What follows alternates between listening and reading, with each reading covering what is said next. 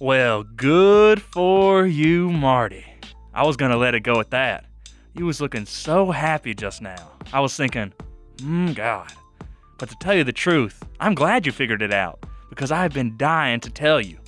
I just didn't know who you wanted to hear it from, you know? Alex or Davis? Or Davis or Alex? Well, I'll let you on a little secret. A sort of a listener podcast type of secret. You know what I mean? It don't matter who you hear it from, it's the same story. And that story here is today movies where the bad guys win here on Through the Lens. So buckle up and get ready to deride, ridicule, and hate these endings. But first, you'll have to deride, ridicule, and hate something else first the news. You really just that, ladies and gentlemen. I think it's important to. I think it's important to. We need an applause sound effect, by the way. Um, it is important to set the scene for that incredible intro and the fact that Davis got here roughly 15 minutes ago and said, "I don't have an intro. We'll just do it off the dome." And then he came in here and wrote that up in about two That- minutes. So the thing is, that's just the ending monologue from Primal Fear. Indeed, it is. Yeah, I, I just copied recognized and it. pasted it. So the, for the first like sentence, I was like, "He's doing an accent." I'm like, "Okay, the movie we watched, who has the accent?" Then I was, then you said another, like the second line when you said Marty or whatever, and I was like, "Oh, oh, that's who it is." That was actually the first line. oh, my bad. Well, you how know, was I- my? How did my accent sound? that's pretty good. So here's the thing.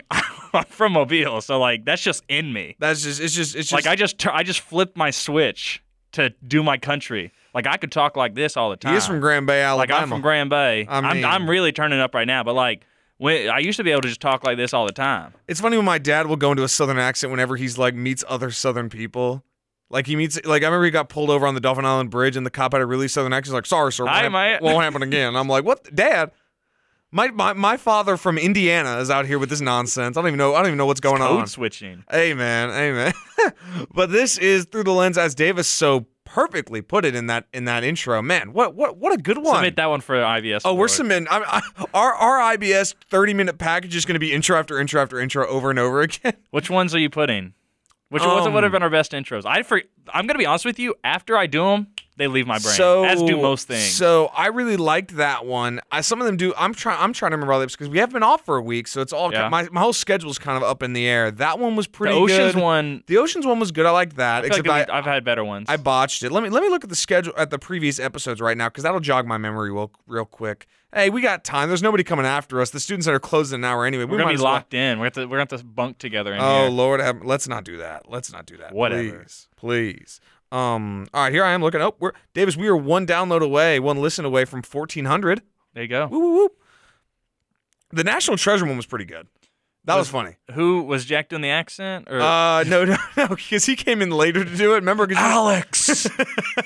oh, no, Nicholas Cage was here. I'm sorry, Nicholas Cage was we've here. got to steal the Declaration. we've got to steal the Declaration. I think if I'm just imitating Jack doing the imitation, I can kind of get an okay Nick Cage. the JFK one, I thought uh, that's when I did it myself, and I, I was pretty proud of that I don't one. remember that one. Because no, because I did it because you didn't have one, so I was like, now we're gonna go back and to the left. Oh yeah, yeah, yeah. back. And Yeah, I remember that. I also your your MC one was pretty good. I don't remember that one. Everything ever all at once, of course, was your magnum opus. One could say, did- I did. as I you was phonetically practicing all spelled day. Mandarin on on your Google Doc. I don't want to. and- Don't don't submit that one because what if someone on the committee like actually? I'm not speaks- going to, but I, I'm going to submit. Honestly, this intro was pretty good, so Okay. we'll we'll do do that one and then book into some other stuff.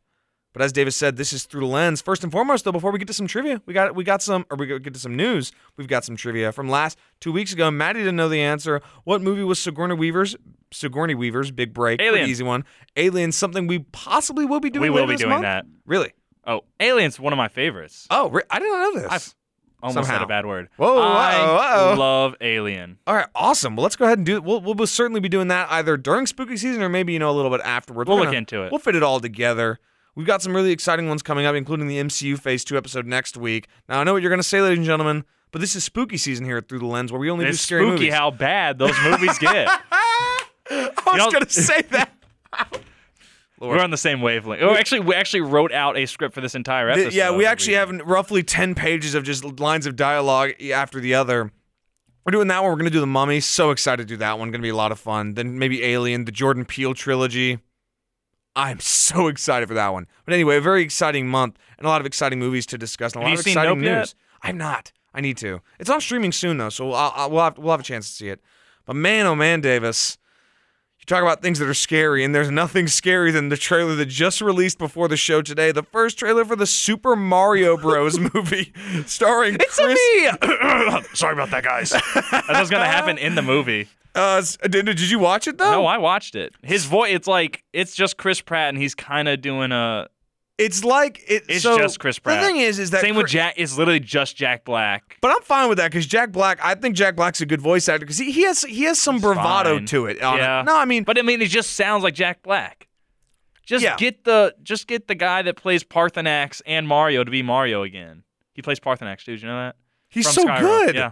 He's so good. Wow. I'm gonna try to. do a Par- I'm gonna look up a Parthenax line and do a Parthenax voice. so just give me a second. We're just gonna retitle this episode "The Voices."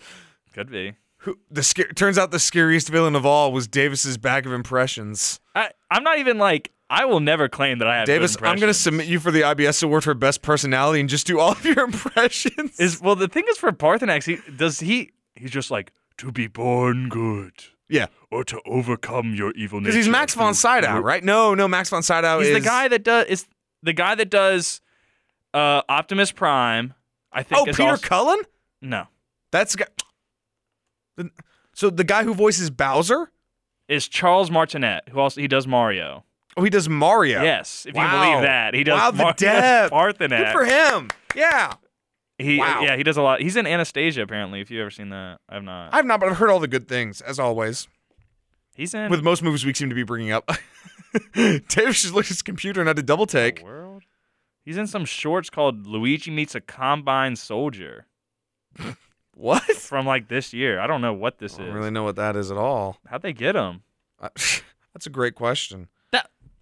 This is like a fan made Combine. This the guy from uh, whatever. No, let's move on. I'm Davis, sorry. that I reminds got- me of something that I'm gonna have to have in the what, what are we watching tab later on. Hold on, let me go add this. But you you saw the Mario trailer. Try because we can't play the audio on there. Try and describe in detail what that voice sounds like. Because I had an idea, but I'm curious. Well, what so you would the say. first thing I noticed was it had the little penguins that are in Mario 64 as like that you see them, you see the Koopas, whatever. You see the penguins and it's doing the little trope where it's like, "Oh, this small character actually has a deep voice, one that you didn't expect from it." And then he goes, Which is "Do not- you yield?" after throwing the snowballs at and he goes, "I do not." And then and then Mario's like, "Where am I?" except except okay, so just Chris Pratt's voice. I Oh, So can't do it, you know Chris. when I when I heard it, it it made me think of you know you know that meme where it's like if food is very poorly seasoned, it tastes like the seasoning is yelling across the room or whatever. You know, have you ever? No, you could have just said that, not and you not started with the you know the meme No, like no, like For future reference, just say that line. Okay, apologies. like, but there's "Yeah, I got it from a there's meme." the thing where like uh, there's something is so lacking in flavor, it's like someone's just yelling Yeah, the word yeah. lemon rather than. So it sounds like Chris Pratt's just like he's attempting to do a Mario voice while also still trying to sound like Chris Pratt because like he's clearly doing a voice because he's trying sort of. He but said it's it said it's so- gonna blow our mind. it's so hit a breakthrough. terrible. And I just don't understand because this is again what we talked about. Voice actors are voice actors for a reason. And you got Chris Pratt 'cause he's a huge name. Again, this movie also has Anya Taylor Joy, Charlie Day, Jack Black, and Seth Rogen hitting theaters And April Keegan Michael Key 2023. was Toad, who you did see. and Keegan Keegan or Keegan, Michael Michael Key. Key. Sorry, sorry, Keegan Michael Key. He's pretty. He's been a pretty good voice actor, but again, he with was in Chris he was in the Pratt- Chip and Dale movie. He went, "You guys, cops." That's a good. That was actually a good movie. He I was heard. the I heard. cheesemonger. Oh my lord! You You're gonna guys, cops. We are going to be here a while. I heard about that, Davis. That's good. And I mean, he's pretty good, but with Chris Pratt, it's just Chris Pratt. Like, yeah, I mean, there's I just don't not a lot think of Chris depth Pratt to should his be a voice. voice. actor. there's just not a lot. It's not like Tim Allen or even Tom Hanks from Toy Story. They were pretty great. Did Toy Story start the trend of just getting regular actors to well, be no, voice because actors? because that, that was the point of why Toy Story worked so well is because Tim Allen one was not a very popular or very famous actor, and I think he did a great Uh-huh. job. I mean, he was in Home Improvement. oh well, yeah, but that was I think it was after Toy Story. But I mean, if no, you look, Home Improvement was in the '90s, man. oh my bad, my bad. That's My- the sound he made in it. oh lord. I'm not, I'm not even. making- So I mean, uh, outside Davis, Sorry. stop with that. Okay, so it's Tom Hanks and Tim Allen, but then it's Don Rickles, Jim Varney, Wallace Shawn, John Ratzenberger, Annie Potts, John Morris. Not exactly, you know, total powerhouses compared to Inside Outs. Or do you want to know what Inside Outs uh, cast was? It's uh, Amy Poehler, Um, I don't even remember. Amy Poehler, Mindy Kaling, Phyllis Smith, Yeah. Richard Kind, Meg Ryan, apparently. Going let me go down the list right here. So you've got all those in it. Then you've also got Bill Hader. Lewis Black is probably the most voice actor of anybody in that. Diane Lane, Kyle McLaughlin. Like it's just Who's that's Kyle just McLaughlin in it? uh he's the dad, apparently. Really? And Diane Lane's the mom. But like that that's Kyle a great McLaughlin example in the Bad Dune movie. Don't the forget it. very bad Dune Very movie. bad, Shout out the Dune episode uh, with Josh Wilbur at the guest on that one. I agree with you, though, Davis. Like, why? It's just it's awful. But yeah, if you haven't seen this trailer, go ahead and watch it. Maybe kind of. If you if you want to be upset about this movie's probably not gonna be that good. no, it's but- not. It, it wasn't gonna be that good anyway. But speaking of a good movie, Davis. Blue's Clues. No, the Knives Out sequel, Glass Onion, will be in 600 theaters across the U.S. for one limited week run starting on Thanksgiving. So, I guess Netflix wants to make some more money. it probably won't come here. Nah, well, the Columbus Theater seems to get a I lot don't of feel like going to Columbus. I don't for either, it, but- though. six. So six hundred theaters. Let's assume it's 50 states. How many is that? Like, is that that's like ten per state technically, but it's not going to be ten per state because they're going to put like three in New York, three in Los Angeles. I feel like I bet Birmingham will get one, or Huntsville at least. Atlanta will probably get two. Yeah. Either way, though, it's Auburn going to be on, won't it's get gonna be on one. Netflix. Just wait around till it Yeah. gets on Netflix. I I'd mean, like who to see really it in cares? theaters. I would too, but I like seeing things in theaters. maybe we'll have to make that I trek might- out to Columbus if What's it's coming there. out soon? Oh, that Amsterdam movie comes out Apparently, it's tomorrow. terrible. Well, I know I heard. That's why I want to see it. know. just to experience Yeah, I the just wanna bad, see a the bad bad. movie. Fair enough. Fair enough. Speaking of Amsterdam, actually, Davis, this is a perfect transition. In an interview with GQ, Christian Bale says that he's lost out on at least five roles to Leonardo DiCaprio, including Titanic. Bale had this to say literally, he gets to choose everything he does, and good for him. He's phenomenal. Any role that anybody gets, You, it's you got to only- say it in a Cockney accent. I can't do that. He gets any role he wants. I, I'm not gonna do it. Either. I can't do it. I'll just do it in the Christian Bale American accent that he used for Batman. You, you could do the American Psycho. Hey, Paul! You like Huey, Huey Lewis in the news? Any role that anybody gets, it's only because Leo passed on passed on it beforehand. There you go. Just the yuppie voice. But yeah, um, I apparently have to return some videotapes. Okay. he passed he says that and very candidly he's been very candid about a few things he also says he wants to be a stormtrooper and that he's really happy he got to play the dark knight because as he put it he had a chance to you know be batman forever and everybody would only know him as batman that's a pretty cool thing to be known as I was like, that's cool so because a lot of people think that stepping down to batman is like a step down for christian bale's career but he really enjoyed it and in this case i mean leo's good but like i think christian bale's pretty great too i'm, I'm no expert in this Yeah. I'm just surprised to hear that he basically was like, "We only ever get roles after Leo says no." He's probably the best actor in Hollywood. Some would say. Some would say, except You the, say except Daniel the- Day Lewis, but he re- he retired. That's true. He he's gone, gone to you know He's li- gone to live a out better his place. days. Oh It- my he, lord! He died. That's what Alex is making it sound no, like. I'm not. he, he went he went up to the reservation. What's it called? What's the thing? When you're when like the when your parents don't want to tell you that your dog died. They went. They went to the dog farm. yes, they went upstate. They went. They went upstate. Well, you know, yeah, he actually got flushed down the toilet and went back to the ocean. So, oh no, did that happen to you and all your uh all your fish at Grand Bay? Uh, They maybe. probably just got sent out to the lake behind your house. There's no lake behind my house. Are you, it's in Grand Bay, Davis. Are you sure? There actually is no bay in Grand Bay, if you can believe it. That doesn't seem I'm possible. de- I'm, telling you right now, there's not a, there's not a bay. Brilliant. Bill Skarsgård and Lily Rose Depp are set to star in the Robert Eggers, Edgers or Egg, Eggers? Eh, whatever. How do you say it? I'd say Eggers, but in my, Eggers. I'd say Eggers. Eggers. In Robert Eggers' Nosferatu film, apparently Anya Taylor Joy was set to star before Got scheduling conflicts replaced. forced her to leave the production, with Lily Rose Depp replacing her, and Bill Skarsgård set to play Nosferatu. Obviously, I mean Davis, you've seen The Lighthouse. I haven't seen The Lighthouse. Very good. So, also he did No- The Northman, right? Yeah. And he did The Witch with Anya Taylor Joy. Right. Big on Anya Taylor Joy. Here's fan, something. apparently. Here's something for you about Nosferatu. Interesting. Oh, Obviously, he's in SpongeBob, but Nosferatu isn't his name. Really, what is it? Nosferatu is like the Serbian word for s- vampire. Oh, because he is the original vampire. Doctor or Count Orlok is Interesting. Nosferatu's the the name of Interesting. Nosferatu. Speaking of Nosferatu, let's not forget that time Grayson just Nosferatu. When we had the- Nosferatu. nah. ruined the ruined the trivia question. Nosferatu. Who's been flickering the lights?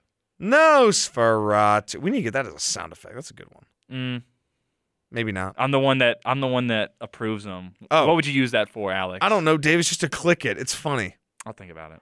Who's been flickering the lights? W E G. I think that already exi- that might already exist. Oh, dang it. That might already be that, one. mi- that might be in the system. We'll have to talk to Jack about that one. A new trailer. Davis even texted me about it, which is a rare sight in today's MCU. Unless you had a thought to say that I cut you Uh-uh. off. Oh. A new trailer for Marvel's Black Panther Wakanda Forever released, starring Angela Bassett, Lupita Nyongo, Letitia Wright, Tenoch Huerta, Martin Freeman, and more. The film hits theaters on November 11th, and it will follow the nation of Wakanda being pitted against intervening world powers as they mourn the loss of their king T'Challa. Very curious how they're going to write him out of the film. Obviously, we know that they have to because of Chadwick Boseman's tragic passing away, but I'm very curious how they're going to set that up. I, I wonder We'll see. will will despite all the um great I would say PR done by Ryan Coogler and all of the department as to why they didn't recast the character because a lot of fans have claimed they wanted T'Challa to be recasted. Do we have faith that the MCU will not CGI Chadwick Boseman into the movie? Do you? Mm, I'm a little wary, Davis. I'm not gonna lie. I can't. I can't say that I know. after after the the quote unquote um so gay PR campaign by Thor Love and Thunder that kind of fell flat. Not really having faith in the marketing team at, at, over at Marvel Studios. But Davis, you saw this trailer. You liked it a lot. Even texted me about it. yeah, I thought it was a good trailer. I mean, Namor looks awesome. I think this is one of the best upgrades for like costume design in mar- in just comic book movie. Because Namor, if you ever seen, look up what Namor originally looked he just like. wore like oh, it almost looked like a black leotard, Well, basically. he just he didn't wear a shirt.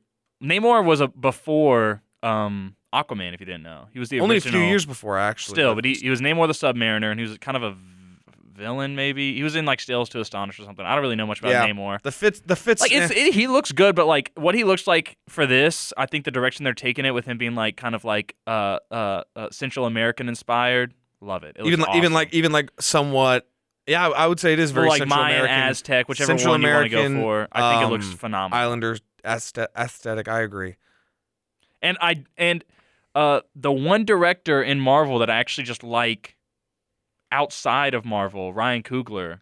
Like I love the Creed movies. Fruitvale Station is heartbreaking, one of my favorite movies.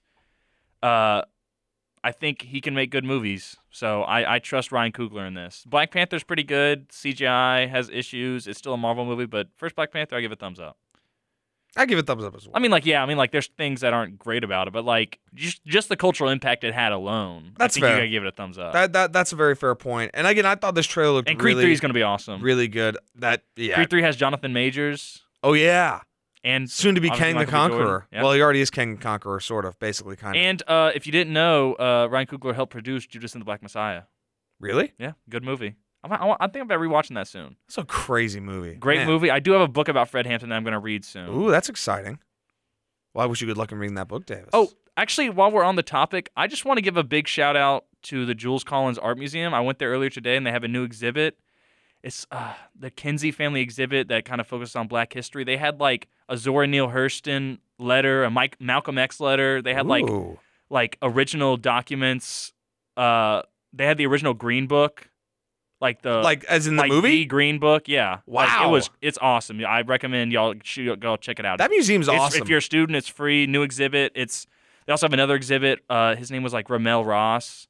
Gorgeous photography, great uh, storytelling in it. I, I really enjoyed it. that museum's a very underrated part of Auburn's I'm campus. I, w- con- I wish it was closer to campus, but I understand They space. were- did you know they originally back in the day when they built it? So Auburn history for you. They're going to build it on the Arboretum, where the Arboretum is. Ah, well, I'm And glad they had didn't take a lot that of down. protests. Yeah, I like the arboretum. It's cool. Well, yeah, because they were like, this is a natural, this is like a natural area. You should not. And they were like, okay, 'Cause that's part, that's part of Auburn's whole thing. like big honestly. protest over it. It's what our teacher told us. Interesting. Well, it's still a really awesome You should museum. go check it out, Alex. It's really cool. I'll, Not the I'll- I'll Arboretum, have to- but I'll the just stop by. museum. Yeah, I, I went twice for my art history uh, class ba- back in freshman This was year. this has been my favorite exhibit I've seen so far. We'll It definitely. was phenomenal. I'll definitely have to go check that out. It was it was like part art. It was like set up like an art exhibit, but it was like history. too. yeah, yeah, yeah. It was I know awesome. what you mean. Very cool. cool. I'll have to go check. They also that out. had a ton of um sorry to get No, you it's- off. it's okay. They had a I- ton of um magazines from like the 1910s from the NAACP that were edited by W.B. Du Bois, which were very cool to look at. Wow. A lot of cool stuff. awesome. Very very cool. Our history lesson Very by cool. Davis Carroll. I really enjoyed it. Brilliant. Excellent. Well, Moving on to another uh, Marvel news and an actor that Davis really, really likes. Marvel's Blade film starring powerhouse Mahershala Ali is being completely rewritten. Apparently, news- he's really unhappy about I how it's can't um, going. Imagine, heard. or I, yeah, I can't imagine why not. Because honestly, Mahershala Ali's career, one, very good actor, Phenomenal pretty successful. He hasn't been on a lot of very turbulent productions, and the MCU is notorious for its well, lot of lot of hands trying to stir the pot at the MCU at this current point. From what I heard about the original script, is that it ha- was like nothing, and then just two lackluster fight scenes, Ugh. and he, and like he he was mad about the Yeah. production and all that. Mahershala, Mahershala Ali is in Green Book. We were just mentioning that. Indeed, he was. I think he's better in Moonlight. I haven't seen Green Book. I don't plan to ever watch Green Book. not not many people did plan to watch it, but it's still won Best Picture. Uh, Somehow. I'm not gonna watch it. The news comes days after it was announced the director Bassam Tariq is leaving the project. Filming was set to begin in November.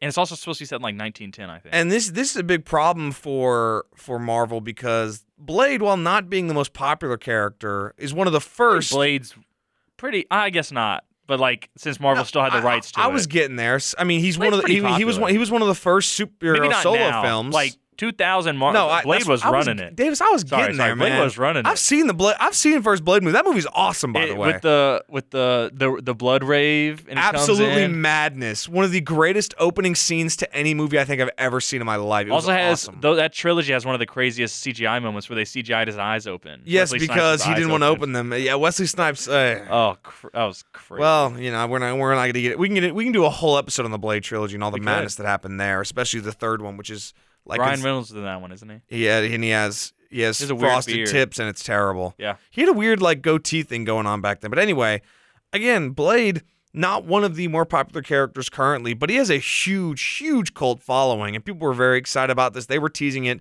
for months. It seemed like Kevin Feige going in and out about confirming it. Then Mahershala Ali was attached to it for a while. He now is going to be Blade. You got to hit it out of the park here I think because I this is would- also a big litmus test for a lot of fans that not litmus test, but for fans viewing the MCU that don't like it because of its childish, PG, dumbed down nature. Blade can't be PG. That man is impaling people and setting them on fire. Like yes. this is He's a killing big vampire. this He's is- also part vampire. exactly. This is a big okay. Like let's see what happens here, how they take it. Like we saw with Morbius, Sony went the sort of PG thirteen route, and it was I, that's not the reason that movie sucked, but it certainly didn't add anything to it. And this is a big because Blade. He's not really a great guy most of the time. He's just, you know, waging war against people that he hates. Half, that's that's kind of the main premise of the first film, for what I little think there is. also this this principle of they gotta they gotta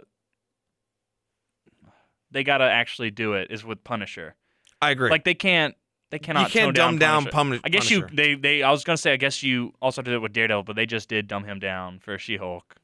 In a I, way, I heard it was good. I heard it was good. I I, watched the clip. Uh, I don't know. I'm not gonna watch it. I'm I, you know. I'll watch it when we get to that look, episode. I trust Charlie Cox. That's all I'll say about I do that. too. I'll, I'll trust He's him. not the one writing it though. True, but I I, tr- I trust that he. he From knows what what I he's heard doing. about the Blade movie though, is that Kevin Feige's been stretched too thin. Yeah, I don't doubt that. The guy because the re, the reason look, I, I'm not gonna lie. Feige's a very intelligent guy. A lot of people do hate on him. The guy knows what he's doing, right? He's he's not sitting on the mountaintop because he failed upwards. Like let's be honest with that. He he started this all with a bunch of B-list characters and he mopped the floor with everybody. The dude knows what he's doing. However, he also, so I've heard, is kind like one of the rumors going around is the fact that all the scripts at the MCU aren't. That's why they hire basically like ghostwriters essentially because he just writes them all. That's why all their script writers are people that have done like two movies because it doesn't really matter who's writing the movie because he's writing the movie. You know, Yeah. I don't know how much how much uh, faith you can put in that. Not not my place. to say. I'm not an insider in this nonsense. I wouldn't pretend to know. But the MCU this upcoming stretch is very very important, and they're not doing a great job. I Thor: would Love and say. Thunder completely Uh. flat. I mean, it flattened any momentum they had. At No this Way point. Home was gigantic, but like, was it a good movie? No thing is that's the thing is No Way Home was a huge step and a big moment, but was it good? The more I think about it, no, it the wasn't. trends that it set forth, and might then not be Multiverse of good. Madness, Oh, eh? I liked it. I- at the time I liked it. I have to rewatch it. And then Thor: eventually. Love and Thunder though kills all of its momentum Ah, heading into the summer, and Not now good. it's just again. I think it's. I really feel like the TV shows have been a big one of the big reasons. well, yeah, because it's just more c- content that's exhausting people. Yeah, and you they can't obviously the TV shows. it's can't why it look as like why do good, I why do guess. people hate some people hate TV shows that expand their normal like 12 episode run to 22 episodes. It's not like the content itself is so much worse as much as it is the fact that it is slightly worse, but it's also so much more that has to consume it tires out the viewer. Why do people sometimes love short movies? Because they're short and fresh and the energy is there the whole time. It may not be The Godfather, but it can be a fun, like enjoyable good movie. guy or the bat. What's it called? Good. The Good Guys? No, wait. The one with Ryan Gosling. Nice Guys. Nice guys. The Yeah. good guys. Like, like that. that was a short little romp. If it was, if it was like an hour longer, it might have lost its charm. Exactly, that's the point. And with the MCU, is She-Hulk as bad as everyone says? No, it's not. I'm just gonna, we're going to talk about that later. I got that written down. I don't think it is based on the clips that I've seen, based on what I've heard. However, is it the fact that people are tired and therefore their patience is thinner? I think yes. And I think that's the kind of issue that Marvel is running into. And the problem is they can't really stop. You know, Dis- D23 got people hyped, but they announced a billion more projects we'll see. We'll all see how that unfolds. I'm excited to uh, delve into the MCU in the future and see how all that unfolds. Now, Davis. Yes. Excuse me. Now, Davis. Speaking of a cinematic universe, the first trailer for The Sun, starring Hugh Jackman, Vanessa Kirby, and Anthony Hopkins, released. Thoughts? According to Lights Camera Barstool, it is the prequel to last year's The Father and will hit theaters on November 11th. Now, I don't know if it's an actual prequel. What I do know is that it is written and directed by Florian Zeller Davis, the guy who wrote and directed, or the person who wrote and directed The Father. So do with that information what you will. And it's called The Sun, to be fair. And it is called The Sun. I'm looking at it could it now. be. I think that's maybe it'll, it'll probably be good if it's the same guy, but like, why do you need to make a prequel? I have no idea, but it's yeah, Florian Zeller, um, currently finishing up an adaptation of one of his plays titled "The Sun," because the father was based on one Oh, of it his was plays based as on- well. Okay, maybe I'll, I'll maybe I'll give it a pass then. Just because it's, It's based on a play. well, yeah, he's he's done he's done I this. forgot before. about that. Whole thing. Apparently, it released at the Venice International Film Festival and did not get great reviews, which makes sense because I didn't hear about it. So There you go. until now, do with that information what you will.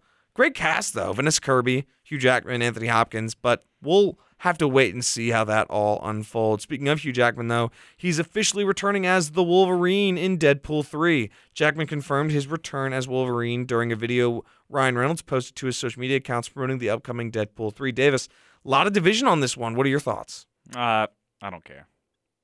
Really? Not a big Deadpool guy? Uh, when I was in middle school, I was, but now I don't like. Deadpool. I mean, everybody was a big Deadpool. so fan in Everett middle is a school. huge Deadpool fan. I remember me and George Blankenship on the way up to Auburn to watch Auburn play Ole Miss in basketball. Watch it in the car, and I remember thinking, "This is the most unfunny movie." I, I mean, like, the movies are fine. I get like they're entertaining in a way, but like overall, like Deadpool's shtick doesn't really isn't really that funny to me anymore. I don't feel like it is. It is very haha humor. Like, Yeah, haha. look, we, we're self aware. There's a difference between being like self aware and then being like self aware. There is a dangerous precedent that has been set where anytime someone breaks the fourth wall, it's automatically one of the funniest things ever. And I'm like, maybe not. Maybe not. I don't know though. I'm not an expert on that. I know that's what comic book readers really liked. And I know Like- that like the Deadpool movies- movies made some money. like movies that are good at being self aware. Like good example for me is the Ocean's trilogy. Like the the movies are poking fun at themselves and how ridiculous they are during the movie. Like that's the type of self aware. But they're not looking at the camera and yeah, winking like about that's it. a fourth wall break technically because it's like, hey, look, we're making fun of the movie within the movie. I'll say in, this- in a way it is. but, that's why I it's like good. that's why I like Sharknado and those kind of spoof movies because they're still aware of what they're mocking. They're aware of how stupid they are, but they aren't having like a like in Shield, for example. He looks at the ca- she looks at the camera and goes, "Man, uh, what what did she?" What was the what was the fourth wall? I can't remember which fourth wall break it was. It was just about like a costume that one costume that one character was wearing. Either way, I It agree does with that in you in the that comics fact. too. No, I, I I agree. There's basis for it. This doesn't necessarily mean that. I mean, yeah, it think doesn't make it it's funny. though. Funny. it doesn't make it funny. Speaking of another trailer, we got a lot. First trailer for The Wonder, starring as Florence Pugh, released. It is directed by Sebastian Lelio. Hi- The film hits Netflix on November 16th. It is, the synopsis reads, A tale of two strangers who transform each other's lives, a psychological thriller, and a story of love pitted against evil. The trailer looked pretty good. I mean, Florence Pugh's just money at this point, isn't she? Seems to be. She's in a lot of stuff, but has she been bad in anything? I don't think so. There is some debate. however, about one of her recent films, Don't Worry, Darling, because the No, Oh, she was Avatar good in it. the Avatar re-release made more money at the global box office than Don't Worry Darling did in its opening weekend. This is one of two movies, mind you, Warner Brothers Discovery had to release this year because they're allegedly out of money. Let's do with that information what you will. James Cameron Avatar took up the top spot at the international box office over a decade after its James initial Cameron release. summoning Avatar fans out of the blue for the re-release. I- We'll get into an Avatar Yeah, yeah, debate yeah, another whatever. date, I suppose. when we Don't do our worry, Avatar darling. episode. Have you seen you it? saw it. I haven't saw, I seen it, but I have you, seen it. I saw your rating on Letterboxd. It was not great. I didn't like it. Some people like it, and that's okay. Florence Pugh was really good in it. I mean, she's always good. Harry Styles, not good. I was gonna say not the a good question is, actor. how was Harry Styles? Like, like he he read his lines. He wasn't Tommy Wiseau esque, but like he's not a good actor. Like there were That- multiple, like that there is- was one scene in like where he was in the car and he was going like I'm sorry, I'm sorry, and he started like beating his hands, going ah, like like he just watched like best acting moments and just seeing all like the white guys screaming compilation. He's like I'm gonna do that. Like that's that's all he did. he s- he saw he saw the Daniel Day Lewis "I've Abandoned My Child" scene and thought, "Oh, it's that easy." sorry, I'm sorry. So I'm sorry. you sang that is so so funny because stupid. Styles very hy- hys- now hysterically during the Venice Film Festival said the reason I like this movie is because it feels like a movie. And your critique was he read his lines. Like yeah, like he he he performed, but oh He he Watch existed. the it's so also the other criticism I heard was that uh, Olivia Wilde was trying to make like the feminist version of a Jordan Peele movie, but she didn't. She'd never seen a Jordan Peele movie or something like that. Yeah. Oh, I- I that's agree good. With that That's good, Davis. I re- um, I'm sorry. I'll say I'll say it later. but But no, say right no, now. no, it, it related to the father, but I'll save it for the what have we been watching. Actually. okay, okay. but that is a hilarious. You should watch it. You might like. It wasn't like it. She, Cinematography, she saw, like- she saw people on Twitter talk about Jordan Peele movies and said, "I got you." Like shot composition was magnificent. I'll give him that. Like cinematography was great. Uh, Chris Pine was really good as well. Like he was chewing I scenery. love Chris Pine, Yeah, he was cool. He based his performance off of Jordan Peterson, which as well. brought Jordan Peterson to tears because he's inspired. You. I don't He know. always cries. Whatever. I don't like that guy. I know you don't, Davis. I'm, we're well. I think we are well aware of your But the dislike. best scene in the movie was when Harry Styles wasn't there. It was when Chris Pine and Florence Pugh were like going at it, oh yeah, I heard about that. It's like called the- going at it, and like they were like Oh. head to head. No, no, no, no, not like that. Not Oh. like that. Not like, that. like they were like like a battle of the minds. In a way. Because somebody, so I think uh, Braden, the Eagle Eye station manager, watched it and posted three and a half star review on Letterboxd that said that tabletop scene. Wow. yeah, that- that happened a few times. Uh oh. Just with Harry Styles though. Ah. No, no, Chris, no Pine. Chris Pine. Boo. Go watch the movie. hey, Alex, hey. Alex, If- Alex, go watch. The oh, movie. yeah, okay, okay, okay, okay, okay. Another trailer. The first trailer for A24 is Causeway, starring Jennifer Lawrence and Brian Oh, Tyree it's Henry. A24? Might Yeah. be good then. I didn't know it was A24. I just want to say the trailer for You are that. such a shill for that. yeah, because they actually make good Oh, Mar- movies. Marvel made movie li- like not no it's the same thing like oh A24. I said it might be good, but I just I was about to say that trailer did not make it look good because Yeah. it did not tell you anything Which- about the movie. Brian Tyree Henry is from Atlanta. My dad's gonna be really excited to see him. He's It's also hitting from theaters. the Eternals and he's from Oh, Bullet yeah. Train. He's gonna his gonna hitting theaters on Apple TV on November 4th. It's about a U.S. soldier who suffers a traumatic brain injury while fighting in Afghanistan and struggles to adjust to life back home. But- and Well, like that sounds like it could be a good movie, especially with those actors. Who's directing it? I believe it, I don't know. But the trailer did not like. I could if you show me that trailer, and you're like, okay, describe this plot. I would have been like, I, I don't know. The, tr- the, tra- the trailer, honestly, somebody said that it looked like Jennifer Lawrence's worst performance, and I kind of agree because it feels like she saw, oh, I have a t- TBI, which is traumatic brain injury, so I've got to act really stoic, so I'll just like stare off in the distance, which is what half of it is. I don't really know though. we'll we'll see. The tr- again, the trailer did not give a lot away. Okay, so the director is I'm going to try to say this last name, Lila Neugbauer. Neugbauer. She has directed Room 104, which was a TV show, The Maid, and she also directed an episode of The Sex Lives of College Girls, which my dad has watched, by the way. He's a big fan of that Hmm. uh, that that TV show. So do with that information what you will. And then this film, The Causeway. I don't really know. I don't know. It just did not. You're right though, Davis. The trailer gave nothing other than like really emotional. Like there was that scene where she was yelling in the car, and it's like, oh, she she did like the Harry yelling- Styles. she did the yelling. Oh. sorry. She did the yelling in the car scene as well. I wasn't sold on it at all, and I know you were not either. Yeah. And another trailer, Davis. We got two more to go, and then we'll be fine. The trailer for Violent Night, starring David Harbour as Santa Claus. It's like the second. Also oh, but starring- what if Santa was bad movie? There's the Mel Gibson one. yes. Also starring John L- Lig- Liguizamo, right? Uh, oh, Liguizamo. Liguizamo. Sorry, yeah, that makes more sense. Beverly, D'Angelo, and more. The film hits theaters on December 4th when a group of mercenaries attack the estate of a wealthy family. Santa Claus must step in to save the day and Christmas. And wow, s- he said, time for some season's beatings. Apparently, it's from the guys that made Nobody, and that's a great movie. So I don't know that one. it's, it's a Bob Odenkirk action movie. It's Oh, basically yeah, like yeah, I know John that Wick, one. but stay at home Yeah, dad John, yeah. suburban dad John Wick. I liked it, but why? I like David Harbour too, but why, Davis? Why? I, I'm so so upset. I abstain. What's the last trailer? we got a couple more things, Davis. Don't Oh, worry. okay. Speaking of things that shouldn't be made, now you see me three is in development, I know. which I wrote down. The franchise should be dead after they did not name the sequel. Now you don't. Like you got now you see me, and then the sequel. hmm, now you guys, see me too. What should we? Let's see. There's now you don't. There's a completely different. Now you see me too. That Now which- you don't see the me. problem with those Three. movies is that it's like a. It's like oh magician crazy. It's- it's- but it's a movie, so it's- like there's no. it's oceans for people that aren't cool. I'm sorry, it's true. Not they aren't good movies. They're stupid. I think they're stupid. I liked the first one. All I right, think they're stupid. that's fair. That's fair. Wow, they're, Davis. they're like wizards. They're not even magicians. No- No, they're magicians, but like they're wizards. The things they do, n- no. oh, okay, a yeah. chi blast can knock someone out from like 30 feet away. Woody Harrelson, okay, you're a wizard. Check out Leo Vader's video on that. Wait, a, a Alex. what? A wizard. No, what a chi block. That's like what he watch Leo Vader's video about how they're actually. ma- Send me the link to the wizards. video, Davis. I will. All right, all right, excellent. And Davis, here it is. Are you ready? Uh, are you? Oh wait, one more thing before we get to that. Oh my According God. to Deadline, Freya Allen will star as the lead in the next Planet of the Apes installment. The next film in the Planet of the Apes franchise is officially moving forward and will be titled Kingdom of the Planet of the Apes. Some fans may know Allen from her performance on The Witcher. What I have to say is the trilogy ended perfectly. Why go back? Why not, Alex? It's gonna make a ton of money, is what they think. But but I love They- all they care- and Andy Serkis. Listen, all they care about is money. They don't care about how a movie wrapped up. They're like, hey, people still like this. Let's make another. Well, Late stage capitalism. disappointing, disappointing, disappointing.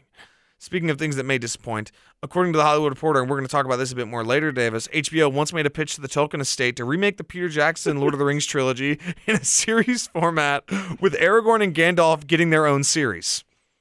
I thought, wait, I thought that was gonna be our Ministry of Truth. Well, we are, we're going into. I just want to talk about the news Okay, itself. okay. We're going to go into a bit. We'll we'll save our thoughts till then. How about that, Okay. Davis? But wildness, Oh, wild. Can we skip the last one?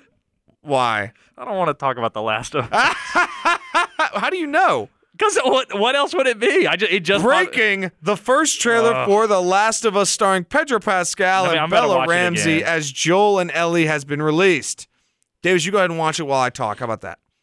I already saw it once, but I need to watch it again.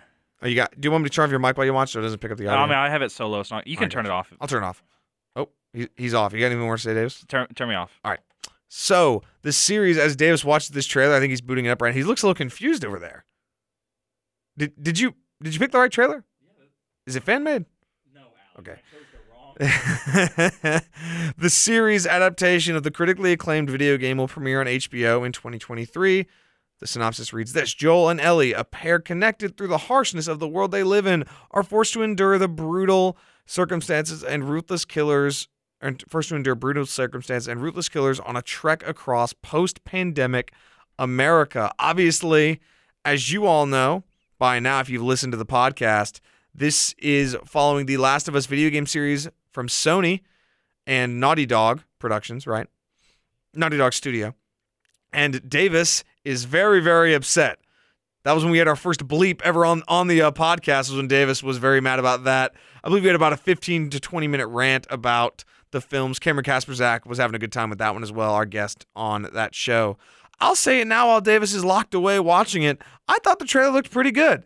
Now I haven't played the game, so I don't have that kind of attachment to it, but it got me hype. It, g- it got me excited. I am on a bit of a zombie binge right now. We'll get into that in the what are we watching segment later on. But Davis looks looks lost in the video right now. Did is it almost done? It's Done. Turn on. You're on, Davis. Let just this, Like it- this it- is a safe space. So the clicker looks fine. Well, this is obviously this is my favorite game of all time. I just want you to know that. And also, Alex, if you would like to play it, I have a PS5 now, so you can just borrow my PS4 and the game. That may be a Christmas project.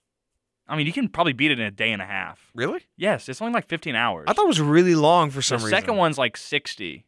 The really? first one, uh, that's because you have to explore and stuff. Oh, too. okay. But the, but the first one's more linear. yes. Well, I mean, the Interesting. second one's also lin- it, it's it's linear, but there's like there's like an open world section where you explore Seattle. You can like do little That's cool. things, but then it's it's linear. They're both linear. Too bad the games. ending though. Mm. Anyway, sorry. Talk about the talk about the trailer. I thought it looked good, I Davis. mean, like it looks fine, but I just I'm not so about 15 hours to beat The Last of Us one. interesting. so you Okay, know, If you'd like to borrow it, um, I'll put it in the it's memory just- banks. I, the whole episode, the whole show is just gonna be like, hey, you remember this from the game? That's what I feel like it's gonna be. Like, cause in that, I, one thing you may not know about me, Alex, uh, you may not, you may know how my memory isn't amazing, but if you show me any screenshot of The Last of Us, I can tell you exactly what section of the game it's from. Wow. like, okay, that's you can pull, do just do that right now, and I can so. So I pull up a screenshot. just look from the up game. the Last of Us game, and I, I can tell you what section it's from. But like, it's just I saw like four sections where like, oh yeah, that's a s- reference to the game, a section in there. Uh, Ellie, people complain about Ellie. She looks too young. I don't necessarily disagree, but I don't think it cares. That's the Last of Us too. What? Yeah. Dang it.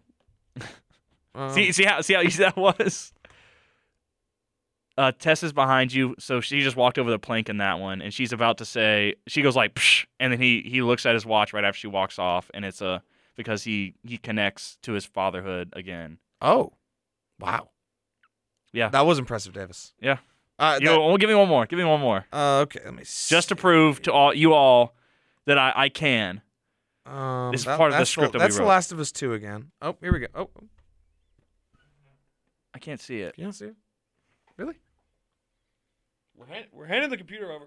We are handing the computer over to Davis. This is in the hotel. Uh, this is in the hotel after you're in um Uh You're- oh. no, you're in. Uh, it's not. It's you're in Pittsburgh. It's the hotel Oh, in okay. Pittsburgh, and you have to run through. I guess that should. That must be. You don't. You play as Joel though, Interesting. but So I think it's just a part of. does a it cutscene. alternate between Ellie and Joel? No, No. you do play as Ellie one time though. I guess that's kind of a surprise, but I just spoiled it for you. I, I, Davis, I've, The second I, game I, you play as Ellie. I've heard all the stories and whatnot. Okay, very interesting. So I just. I'm not. Pedro Pascal looked good though. He he was he was. Sell- I mean, I know we're mad at still about the. You have no idea what losses. But like even his like finger to the lips thing. Like, what? That didn't look th- like he I went. don't know. I can't. I guess I can't. People can't see me doing this, but like I don't know. I I, I like Pedro Pascal. I'll watch. I, I'll watch it. You'll watch it.